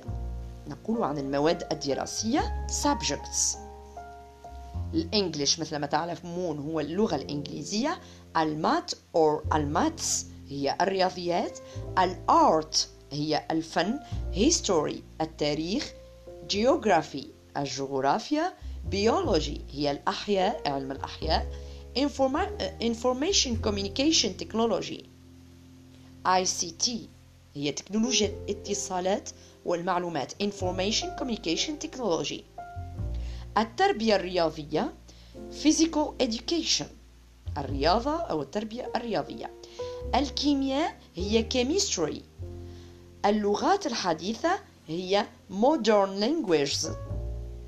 الفيزياء هي ال physics. الموسيقى هي music مثل ما تعرفون. هناك كلمات معروفة في اللغة الإنجليزية. الأشياء المفيدة ما معنى كلمة أشياء مفيدة؟ هي useful things. Things مثل ما قلنا هي الأشياء. Thing هو الشيء things في ال plural في ال plural هي أشياء. Useful نقول عن أي شيء مفيد نقول useful. ال board. ال board هي السبورة. notice board هي لوحة الإعلانات. كاسيت هي شريط التسجيل. Piece of paper هي الورقة. Piece of paper. Pencil هو قلم الرصاص. Board pen هو قلم السبورة الذي نكتب به في السبورة. Rubber هي الممحات. Drawing pin هي الدبوس للكبس tape recorder هو جهاز التسجيل tape recorder board rubber ممحات السبورة ال pen هو القلم DVD player مشغل الاسطوانات مثل ما تعلمون notebook هي المفكرة أو دفتر الملاحظات notebook الذي نكتب عليه الملاحظات أو المفكرة أو نكتب عليها الخواطر إلى آخره كمبيوتر مثل ما تعلمون هو الكمبيوتر pencil sharpener هو البراية التي تبري القلم الرصاص. Text book هو الكتاب المدرسي. Text book desk هو المكتب أو المنضدة الذي يجلس تجلس عليها التلاميذ. ال overhead projector هو جهاز عرض الصور الشفافة التي نستعملها في المدرسة. ruler هو المسطرة هي المسطرة. الإكسبريشنز أي التعبيرات. نقول كلمة تعبيرات دائما نستعملها expressions التعبيرات عندما نعبر عن مشاعرنا أو غير ذلك نقول expressions a maths teacher يعني أستاذ الرياضيات. Teaches teaches تدرس. الماثs يعني a maths teacher teaches maths. مدرسة الرياضيات تدرس الرياضيات. Her students. نحن نتكلم عن مدرسة يعني أنثى. نقول her students يعني طلابها. Study maths. Study maths or study math. طلابها يدرسون الرياضيات. Study يعني يدرس. Teaches يدرس. Teacher. مدرسة. Children. الأطفال. Children. Go يذهبون to school يذهبون إلى المدرسة. إلى عندما نقول إلى نقول to school. ليس at school to school. في المدرسة at school بينما إلى المدرسة to school. And و students الطلاب go يذهبون go يذهب to إلى university. الجامعة إلى الجامعة. To university to school. إلى المدرسة إلى الجامعة. Go to university يذهبون إلى الجامعة. Go to school اذهب أو ذهب إلى المدرسة. At school في المدرسة children الأطفال learn learn يتعلم learn to. دائما ما نقول learn to. Learn to بعدها فعل آخر. يتعلم يتعلم القراءة learn to read learn to write الكتابة تعلم الكتابة learn to write تعلم الكتابة learn to, to read يتعلم القراءة read read تقرأ write تكتب students can do an English course in many schools and universities. At the end of a course, you often take or do an exam. You hope to pass your exams. You don't want to fail your exams. أعيد دون ترجمة الآن ثم أقول لكم التفسير. Students can do an English course in many schools and universities at the end of a course, you often take, you often do an exam. You hope to pass your exams. You don't want to fail your exams. ما معنى ذلك؟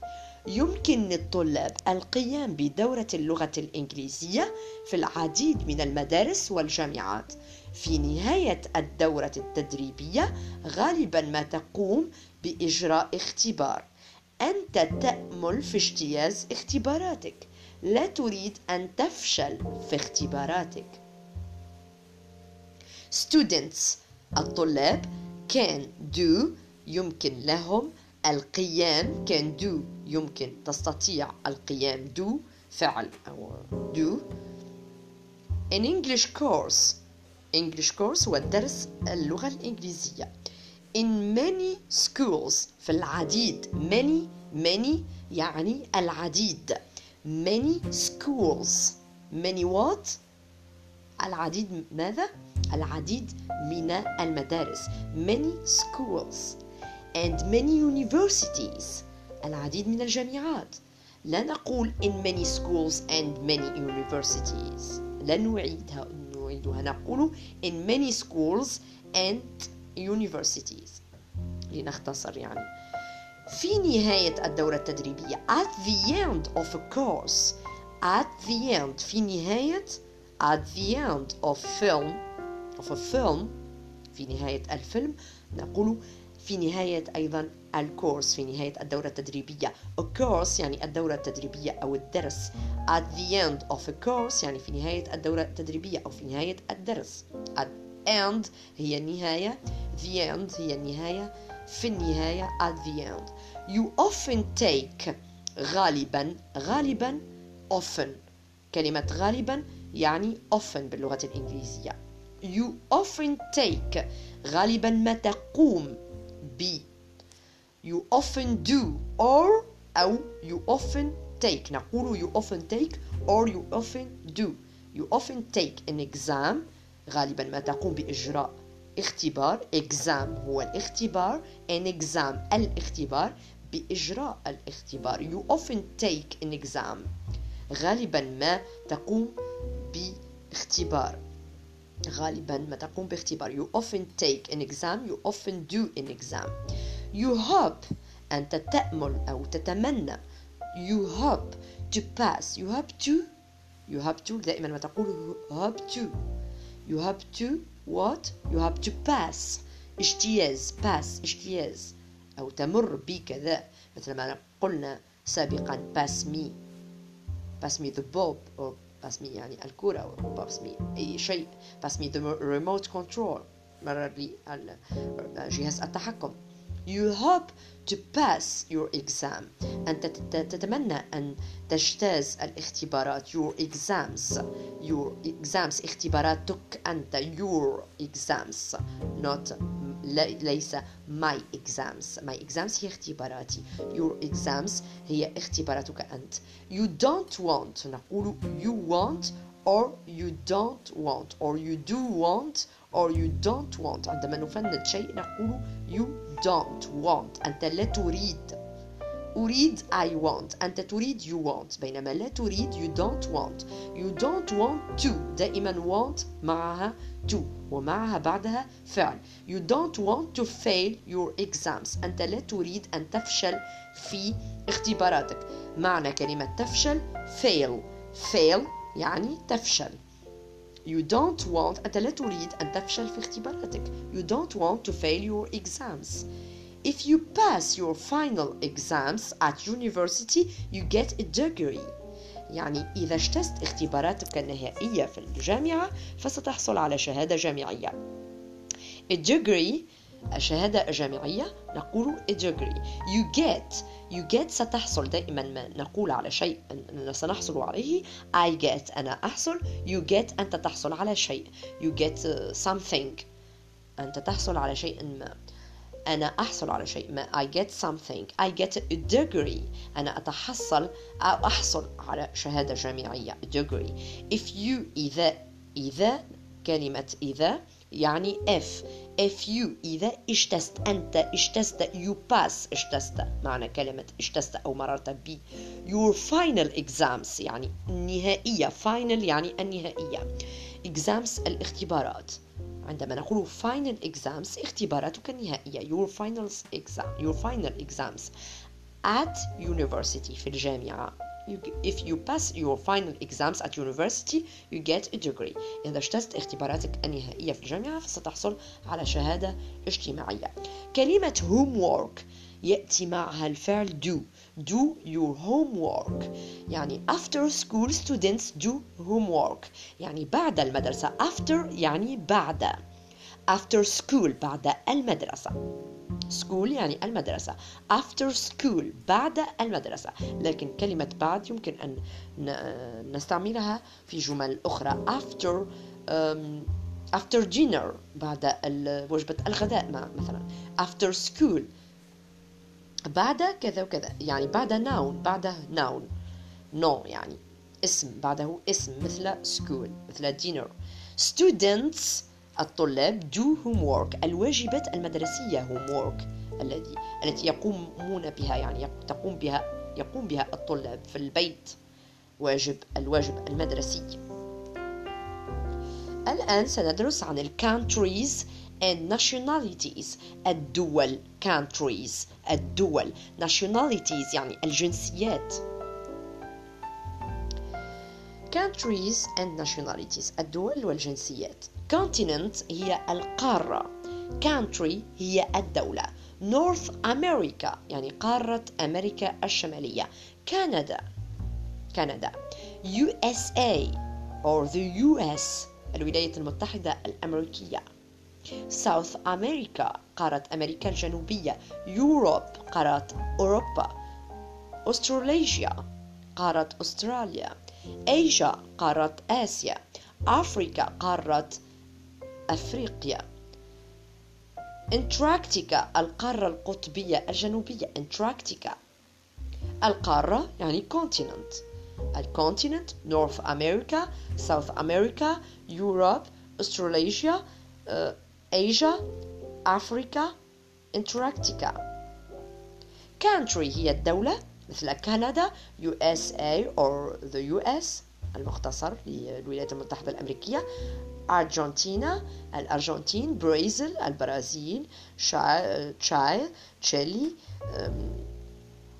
Colombia كولومبيا Peru بيرو Germany or Germany ألمانيا إيطالي إيطاليا Poland بولندا Spain إسبانيا UK المملكة المتحدة Australia أستراليا New Zealand نيوزيلندا China الصين India الهند Japan اليابان Pakistan باكستان Thailand Egypt مصر Morocco المغرب South Africa جنوب أفريقيا Tunisia تونس إلى آخره. country الدولة يعني الدول. تحذير من خطأ. هناك يعني جميع الأسماء والصفات تبدأ بحرف كبير capital letter. يعني مثل أفريكا. لا نقول أفريكا يعني بال بال يعني الحرف الصغير. نكتبها بالحرف الكبير A بالحرف الكبير. بالنسبة للجنسيات الناشوناليتيز معظم الجنسيات تنتهي ب I A N أو A N. مثل American. أمريكي Argentinian أرجنتيني Australian أسترالي Brazilian البرازيلي Canadian الكندي Colombian ال Colombian الكولومبي German الألماني Indian الهندي Italian Moroccan المغربي South African الجنوب أفريقي Tunisian التونسي. إلى آخره. العديد من الجنسيات تنتهي ب ish يعني قلنا معظم الجنسيات تنتهي ب an والعديد من الجنسيات تنتهي ب ish أيضا. مثل British English Finnish Irish Polish Scottish Spanish British يعني بريطاني English انجليزي Finnish فنلندي Irish الايرلندي Polish البولندي Scottish الاسكتلندي Spanish الاسباني القليل من الجنسيات تنتهي ب مثل Chinese ese الصيني Chinese تنتهي ب ese Japanese ياباني Portuguese البرتغالي هناك استثناءات من مثل Pakistani الباكستاني أو Thai التايلاندي.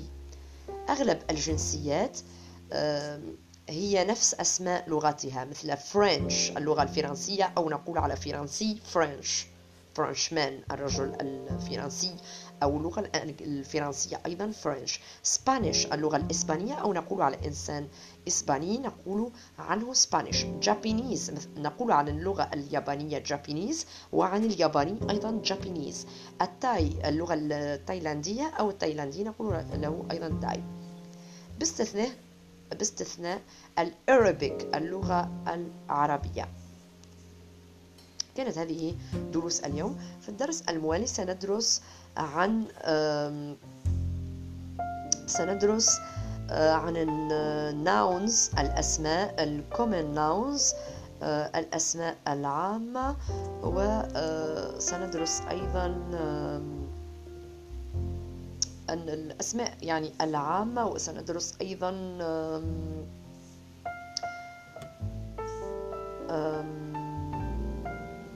عن الناونز بصفة عامة يعني الناونز الكومنز ناونز وغيرها من الأمور وغيرها من الجمل أيضا والأسماء وغير ذلك. يعني آه، بالنسبة هذه الدروس بالنسبة للمبتدئين وأيضا سندرس أيضا ال singular and plural nouns يعني الأسماء المفردة آه، والأسماء المجمعة و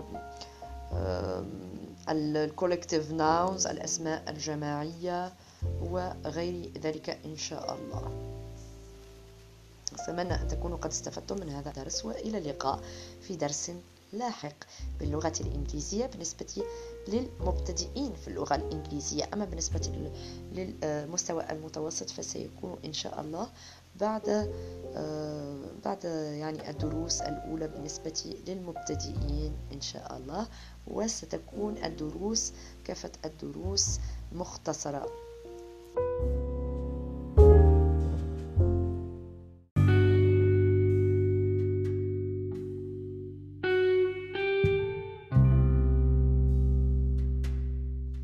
كلمات باللغة الإنجليزية نستعملها في حياتنا اليومية كلمات متداولة ولكن سأنصحكم نصيحة يعني ب عموما يعني في اللغة الإنجليزية يجب ألا تحفظوا بالكلمة يعني الكلمات ولكن لكي تأخذوا فكرة عن الكلمات يمكن أن تتذكر كلمات ولا تتذكر كلمات أخرى لماذا؟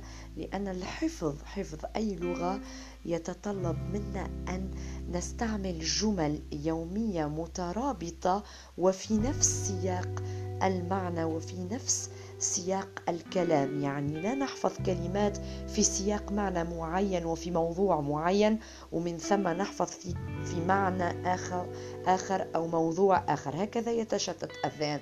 لا أنصحكم بأن تحفظوا معاني الكلمات أو أن تركزوا على حفظ الكلمات وحدها بدون أن تكون في سياق معين وفي موضوع معين بل التركيز سيكون في الدروس اللاحقة. ولكن هنا أقدم لكم دروس كي تأخذوا فكرة عن الكلمات أو تحفظوا بعض الكلمات.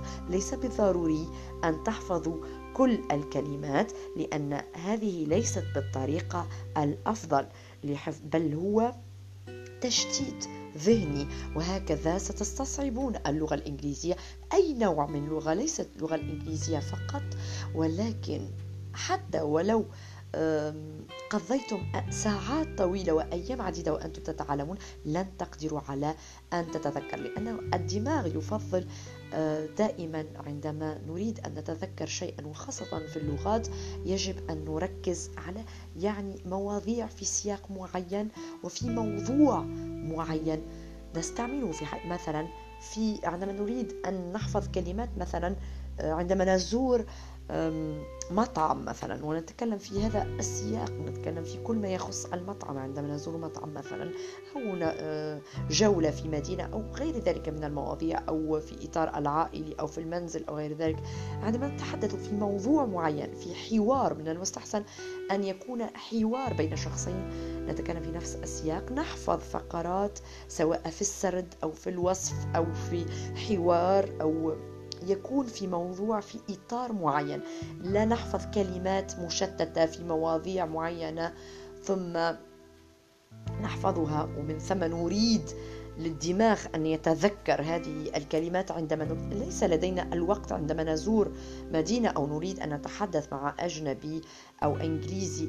باللغة الإنجليزية نريد أن نتذكر كلمة أو نتذكر كلمات يعني ليس لدينا الوقت للتفكير. نريد أن نتكلم بكل إتقان وبكل طلاقة. لذلك أفضل طريقة هي أن نتعلم جمل قصيرة وجمل مترابطة في نفس الموضوع ولا نحفظ كلمات.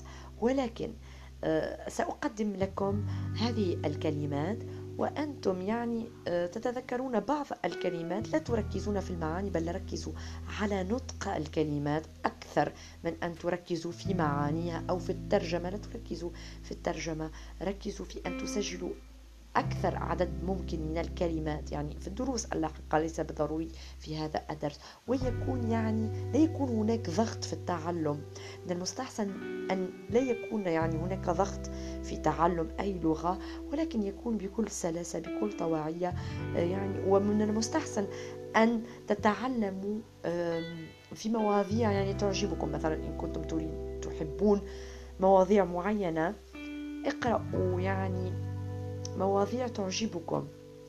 يعني يكون تكون يكون التعلم عن طريق شيء أو مواضيع في مواضيع في إطار مواضيع تعجبكم. حتى تكون المشاعر يعني تلعب دورها في التعلم. هذه نصائح يعني عامة. آه، يعني حتى لا تملون حتى لا تشعرون بالملل عندما تتعلمون. آه، آه، كأنكم يعني في درس مع أستاذ يعني هكذا ستشعرون بالملل وست لن تحسوا يعني بأنكم تتقدمون في تعلم اللغة وليس هذا ما أريده. التعلم سيكون بكل سلاسة بكل بساطة بكل سهولة وفي مواضيع تعجبكم في مواضيع تستعملونها في حياتكم اليومية ولا تضغطوا على أنفسكم ولا آه، يعني آه، تقولون في أنفسكم أريد أن أتعلم كل الكلمات. ليس بالضرورة أن تتعلموا كل الكلمات ولكن مجمل الكلمات والجمل والفقرات والحوارات التي تستعملونها يعني في الحياة اليومية وتركيب آه، يعني الجمل والقواعد الأساسية في اللغة الإنجليزية. هذه نصائح عامة موجهة لمن يريد أن يتعلم اللغة الإنجليزية وخاصة في البداية يعني. ومع الوقت سأقدم لكم نصائح أخرى ونصائح نصائح تطبيقية يعني في التطبيق وليس في النظر يعني. أبدأ يعني في آه، الكلمات. الناونز هي الأسماء البيبل يعني الأشخاص animals هي الحيوانات places يعني الأماكن things الأشياء artist الفنان clown المهرج acrobat البهلوان actor الممثل aunt العمة أو الخالة baby الطفل أو الرضيع baker الخباز cook الطباخ dentist طبيب الأسنان دكتور الطبيب giant هو العملاق lawyer المحامي judge القاضي man الرجل nurse الممرضة police officer الشرطية singer المغني soldier الجندي teacher المدرس astronaut رائد الفضاء spaceman رائد الفضاء space woman رائدة الفضاء cat القطة dog الكلب cow البقرة dolphin الدولفين duck البطة fish السمك goat العنزة goose الإوزة hen الدجاجة horse الحصان mouse الفأر parrot الببغاء shark سمكة القرش whale الحوت bear الدب crocodile التمساح bird الطائر deer الأيل أو الغزال zebra الحمار الوحشي eagle النسر beach الشاطئ park حديقة العامة library المكتبة shop المحل أو الدكان airport المطار market السوق cave الكهف mountain الجبل church الكنيسة playground ملعب للأطفال farm المزرعة restaurant المطعم hell الهضبة school المدرسة hospital المستشفى seashore شاطئ البحر hotel الفندق stadium الملعب الرياضي كبير استاد يعني house المنزل أو البيت أو الدار supermarket سوق المركزي السوبر ماركت island الجزيرة temple المعبد مول المول zoo حديقة الحيوانات. bed السرير. basket السلة. كيك كعكة. drum البرميل. أو الطبلة. blanket البطانية. gate البوابة. bag الحقيبة. box الصندوق. bread الخبز. can الصفيحة chair الكرسي. cot سرير أطفال. cot cup كوب كأس فنجان نقول cup. desk مكتب door. الباب اج البيضة kite طيارة من ورق. ladder السلم. lamp المصباح. picture الصورة. راديو المذياع أو الراديو. تلفزيون التلفزيون. train القطار. truck الشاحنة. watch ساعة اليد. window النافذة أو الشباك. country الدولة. America أمريكا. Americans الأمريكيون Egypt مصر Egyptians مصريون إنديا الهند Indians الهنود إيطالي إيطاليا Italians الإيطاليون Japan اليابان The Japanese اليابانيون كوريا كوريا كوريا Koreans الكوريون ماليزيا ماليزيا Malaysians الماليزيون Pakistan باكستان Pakistanis باكستانيون فرانس فرنسا The French الفرنسيون Thailand تايلاندا Thais التايلانديون town البلدة أو المدينة city المدينة buildings المباني البنايات landmarks المعالم landmarks Hong Kong الهونغ كونغ يعني Tokyo يعني طوكيو The Great Wall of China سور الصين العظيم نقول له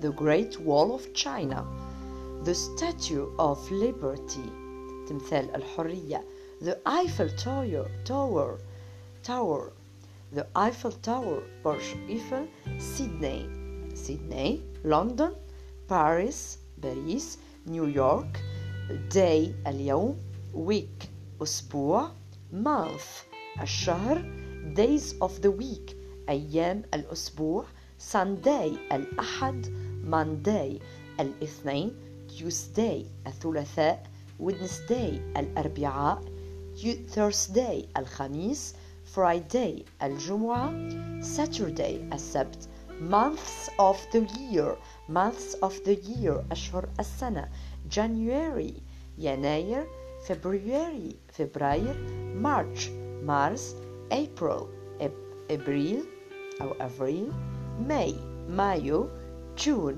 يونيو July يوليو August أغسطس September September October October November November December December Sea البحر River النهر Lake البحيرة Mount Everest جبل إيفرست The Thames نهر التايمز Niagara Falls شلالات نيجارا نياجرا عفوا.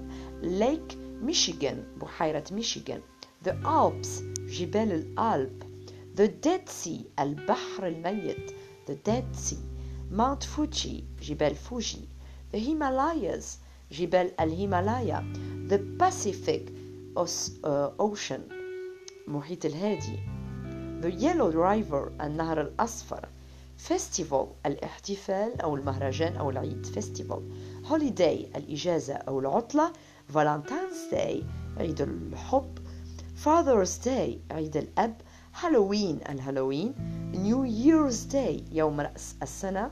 Christmas عيد الميلاد المجيد. Mother's Day عيد الأم.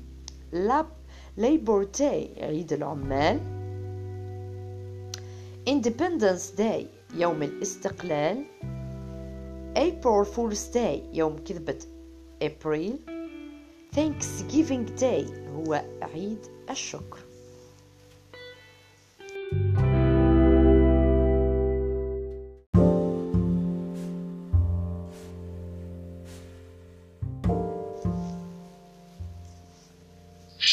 سفينة بومة امرأة. Train, قطار. Airport, مطار. Bicycle, دراجة. Boy, ولد. Bus, حافلة أو أوتوبيس.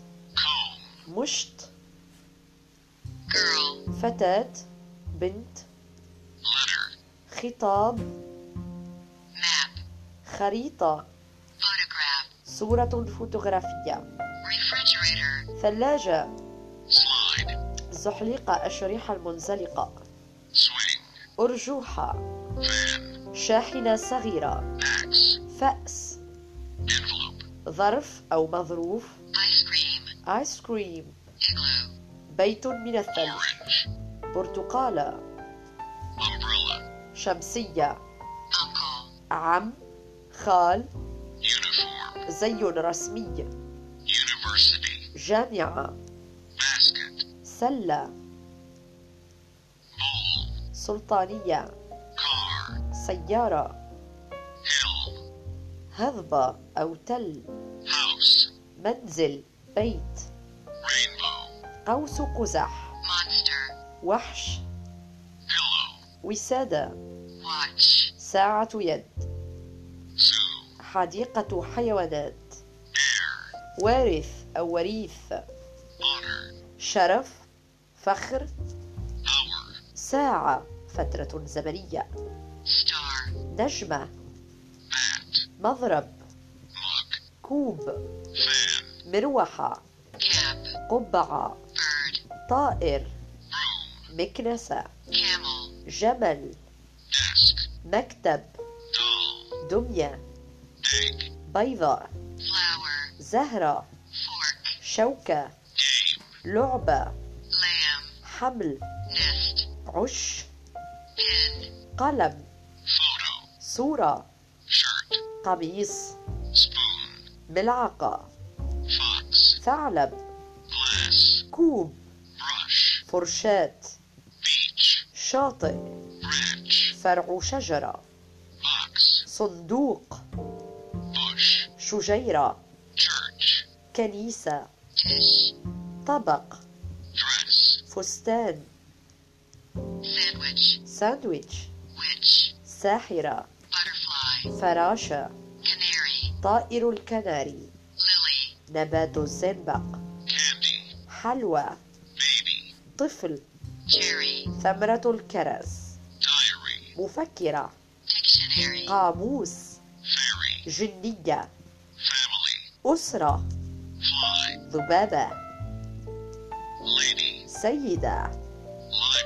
مكتبة. جرو. قصة. ثمرة فراولة. مفتاح.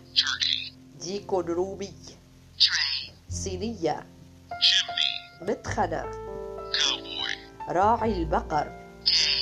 يوم. حمار. كلية. عضو من أعضاء الجسم كدني قرد. لعبة. عربة يد صغيرة لنقل الأشياء. وادي. عجل. جني صغير. نصف. ورقة الشجر. رغيف من الخبز. رف. لص. ذئب. طاهن أو طباخ. زعيم رئيس. منحدر صخري. منديل. سقف. عمدة. ضابط الأمن. قزم. حافر. وشاح. سكين. حياة. زوجة. زرافة. حيوان وحيد القرن. حيوان الكنغر حيوان فرس النهر. فيديو. طائر النحام ثمرة طماطم. ثمرة بطاطس. بطل. ثمرة مانجو. بعوضة. صفر. جاموس. فأر.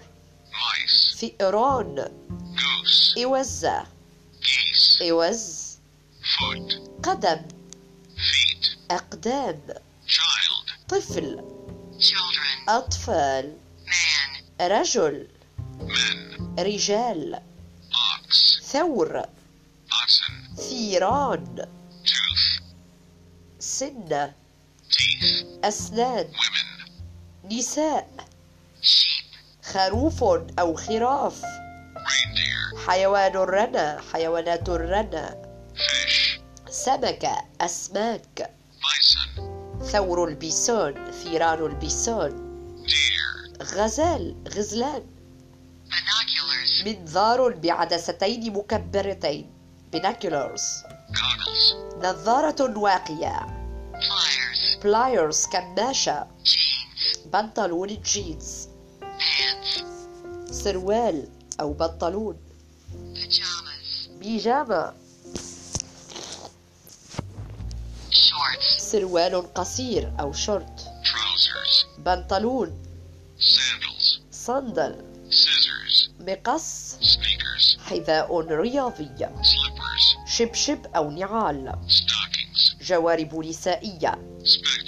نظارة.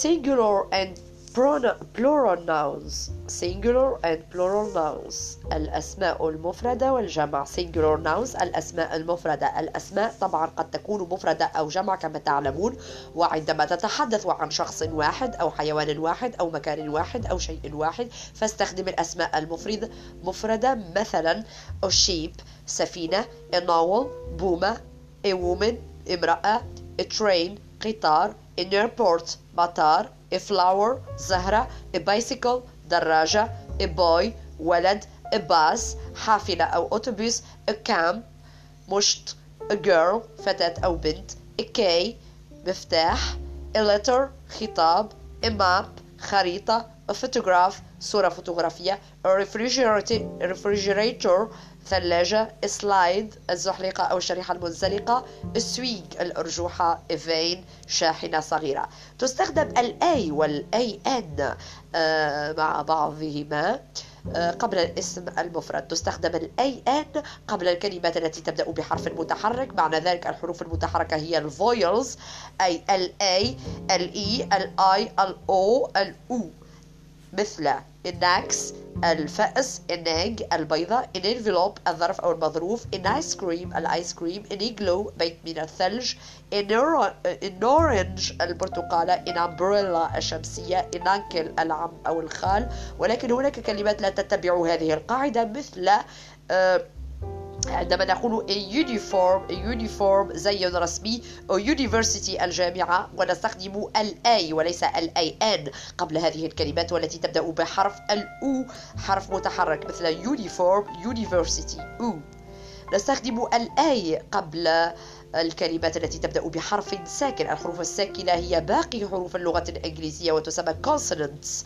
Consonants مثل a basket السلة a boil السلطانية a car السيارة a hill الهضبة أو التل a house المنزل أو البيت a rainbow قوس قزح a monster الوحش a pillow الوسادة a watch ساعة اليد zoo حديقة الحيوانات. ولكن هناك كلمات لا تتبع هذه القاعدة مثل near وارث أو وريث a honor الشرف أو الفخر a hour ساعة أو الفترة الزمنية. نستخدم ال AN وليس ال A قبل هذه الكلمات والتي تبدأ بحرف H H حرف ساكن.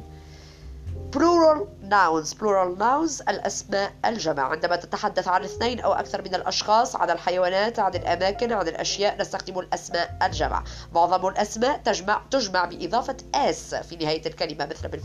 بالفرنسية. Singular or plurals singular مفرد plural جمع. Star نجمة.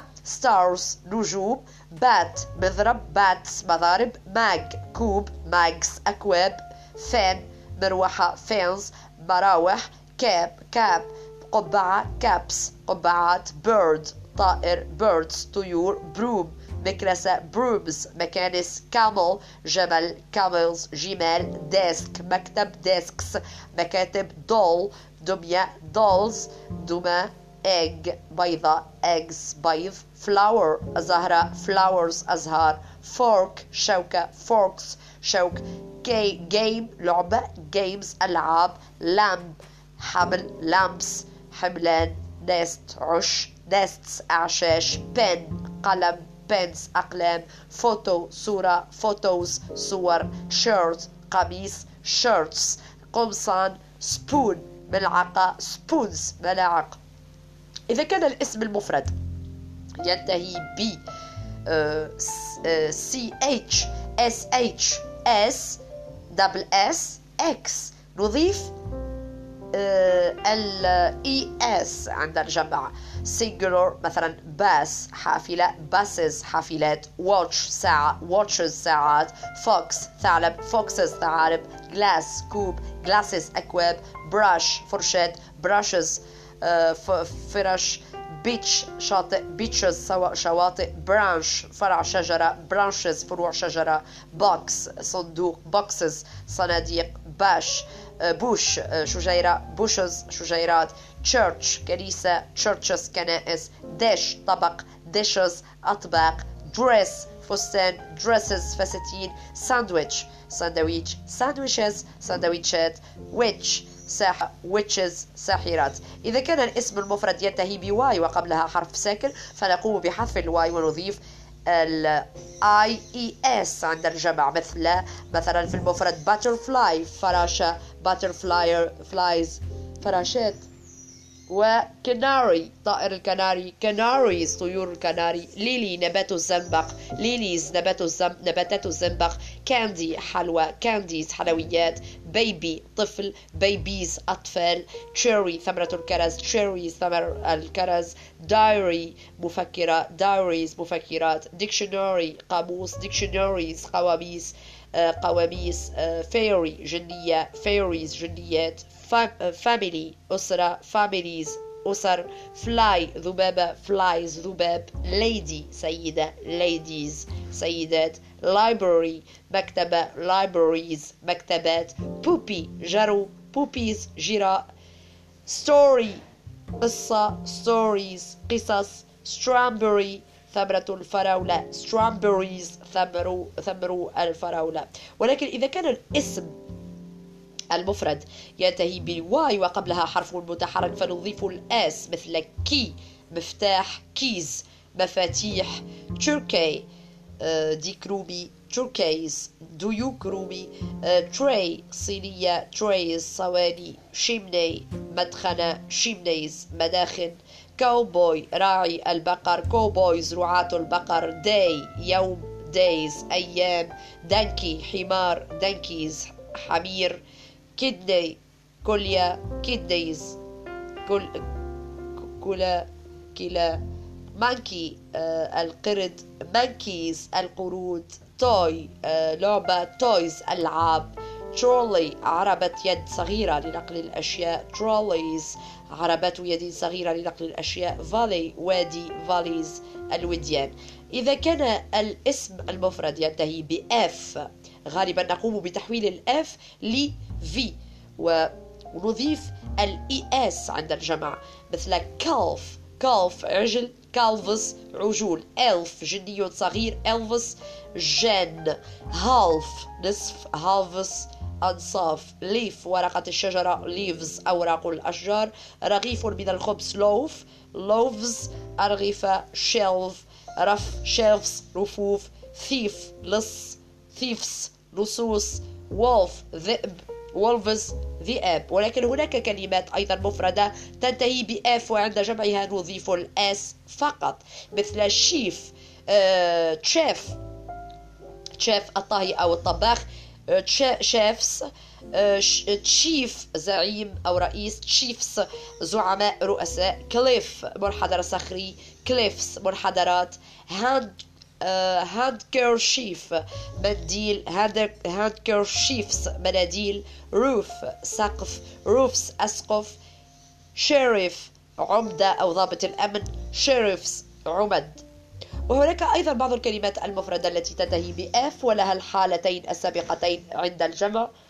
أول شيء هو تحويل ال F ل V ونضيف ال ES ثاني شيء هو إضافة ال S فقط. مثل في ال singular وفي ال plural dwarf القزم في الجمع dwarfs or or dwarves hoof حافر وفي ال plural في ال plural hoofs or hooves. scarf وشاح scarfs or scarves. ومع بعض الكلمات المفردة التي تنتهي ب F E نقوم بتحويل ال F ل V وإضافة ال S مثل knife. السكين knives. سكاكين life. حياة li- lives. حي حي حيوات و wife. زوجة و wives. زوجات ولكن عند الجمع كلمة جيراف زرافة نضيف الأس جيراف زرافة وجيرافس زرافات إذا كان الاسم المفرد ينتهي ب أو نضيف ال S rhino حيوان وحيد القرن. rhinos حيوانات وحيد القرن. كانجرو حيوانات الكنجر kangaroos حيوانات الكنجر hippo حيوان فرس النهر. hippos حيوانات فرس النهر. video video و videos أشرطة الفيديو. و zoo zoo حديقة حيوانات. zoos حدائق الحيوانات. ولكن هناك بعض الكلمات المفردة التي تنتهي ب O ولجمعها نضيف ال ES مثل flamingo. flamingo الطائر النحام. flamingoes طيور النحام. tomato tomato ثمرة الطماطم. tomatoes طماطم. potato potato ثمرة البطاطس. و potatoes بطاطس. hero بطل. heroes أبطال. وهناك أيضا بعض الكلمات المفردة التي تنتهي ب O ولها الحالتين السابقتين عند الجمع مثل أولا إضافة يمكن إضافة ال S ويمكن إضافة ال ES مثل مانجو ثمرة مانجو mangos في الجمع أو mangoes بإضافة ال ES mosquito mosquito البعوضة mosquitos بال S و mosquitoes بال ES zero zero صفر. zeros بإضافة ال s في, في آخر الكلمة أو zeroes بإضافة ال e s في آخر الكلمة.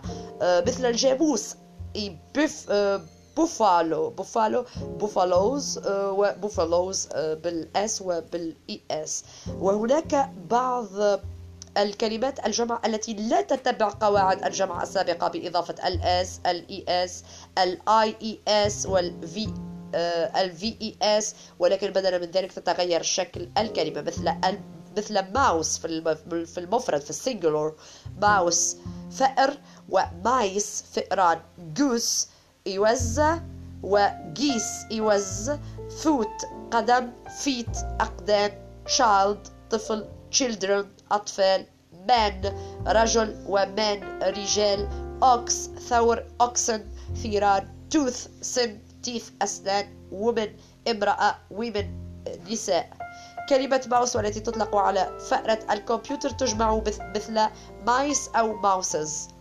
بعض الكلمات المفرد هي نفسها الجمع مثل sheep خروف sheep خراف. في الجمع أيضا في ال plural نفس نفسها في ال singular و reindeer reindeer هي حيوانات الرنة و reindeer حيوانات أيضا في الجمع الرنة. fish السمكة و fish في أسماك bison ثور ال bison و bison الثيران deer الغزال و deer الغزلان. يمكنك استخدام fishes كجمع ل fish عندما تتحدث عن أنواع مختلفة من الأسماك. ولكن فيش كجمع تستخدم عندما تتحدث عن نوع واحد من الأسماك ومفرد عندما تتحدث عن سمكة واحدة مثل all the fishes of the Pacific Ocean. جميع أسماك المحيط الهادي. فيش سمكة واحدة في المفرد وفيش نوع واحد من الأسماك في الجمع. فيشز أنواع مختلفة من الأسماك من الأسماك في الجمع. بعض الكلمات دائما جمع مثل binoculars منظار بعدستين مكبرتين يعني binoculars binoculars وتكتب بال b ولكن تنطق بال b. Binoculars goggles نظارة واقية pliers كماشة. جينز بنطلون جينز pants سروال pajamas البيجامة shorts سروال قصير أو شورت trousers البنطلون sandals صندل و scissors مقص sneakers حذاء رياضي slippers الشبشب أو النعال stocking شوارب نسائية. Spectacles أو glasses هي النظارة. Binoculars goggles pliers jeans pants pajamas shorts trousers sandals scissors sneakers slippers uh, uh, stockings spectacles glasses آه، أو يمكنك تحويل هذه الكلمات من صيغة من صيغة الجمع إلى صيغة المفرد في اللغة الإنجليزية باستخدام a pair of a pair of أي زوج من a pair of binoculars a pair of spectacles a pair of goggles a pair of G's a pair of charts a pair of pliers a pair of shoes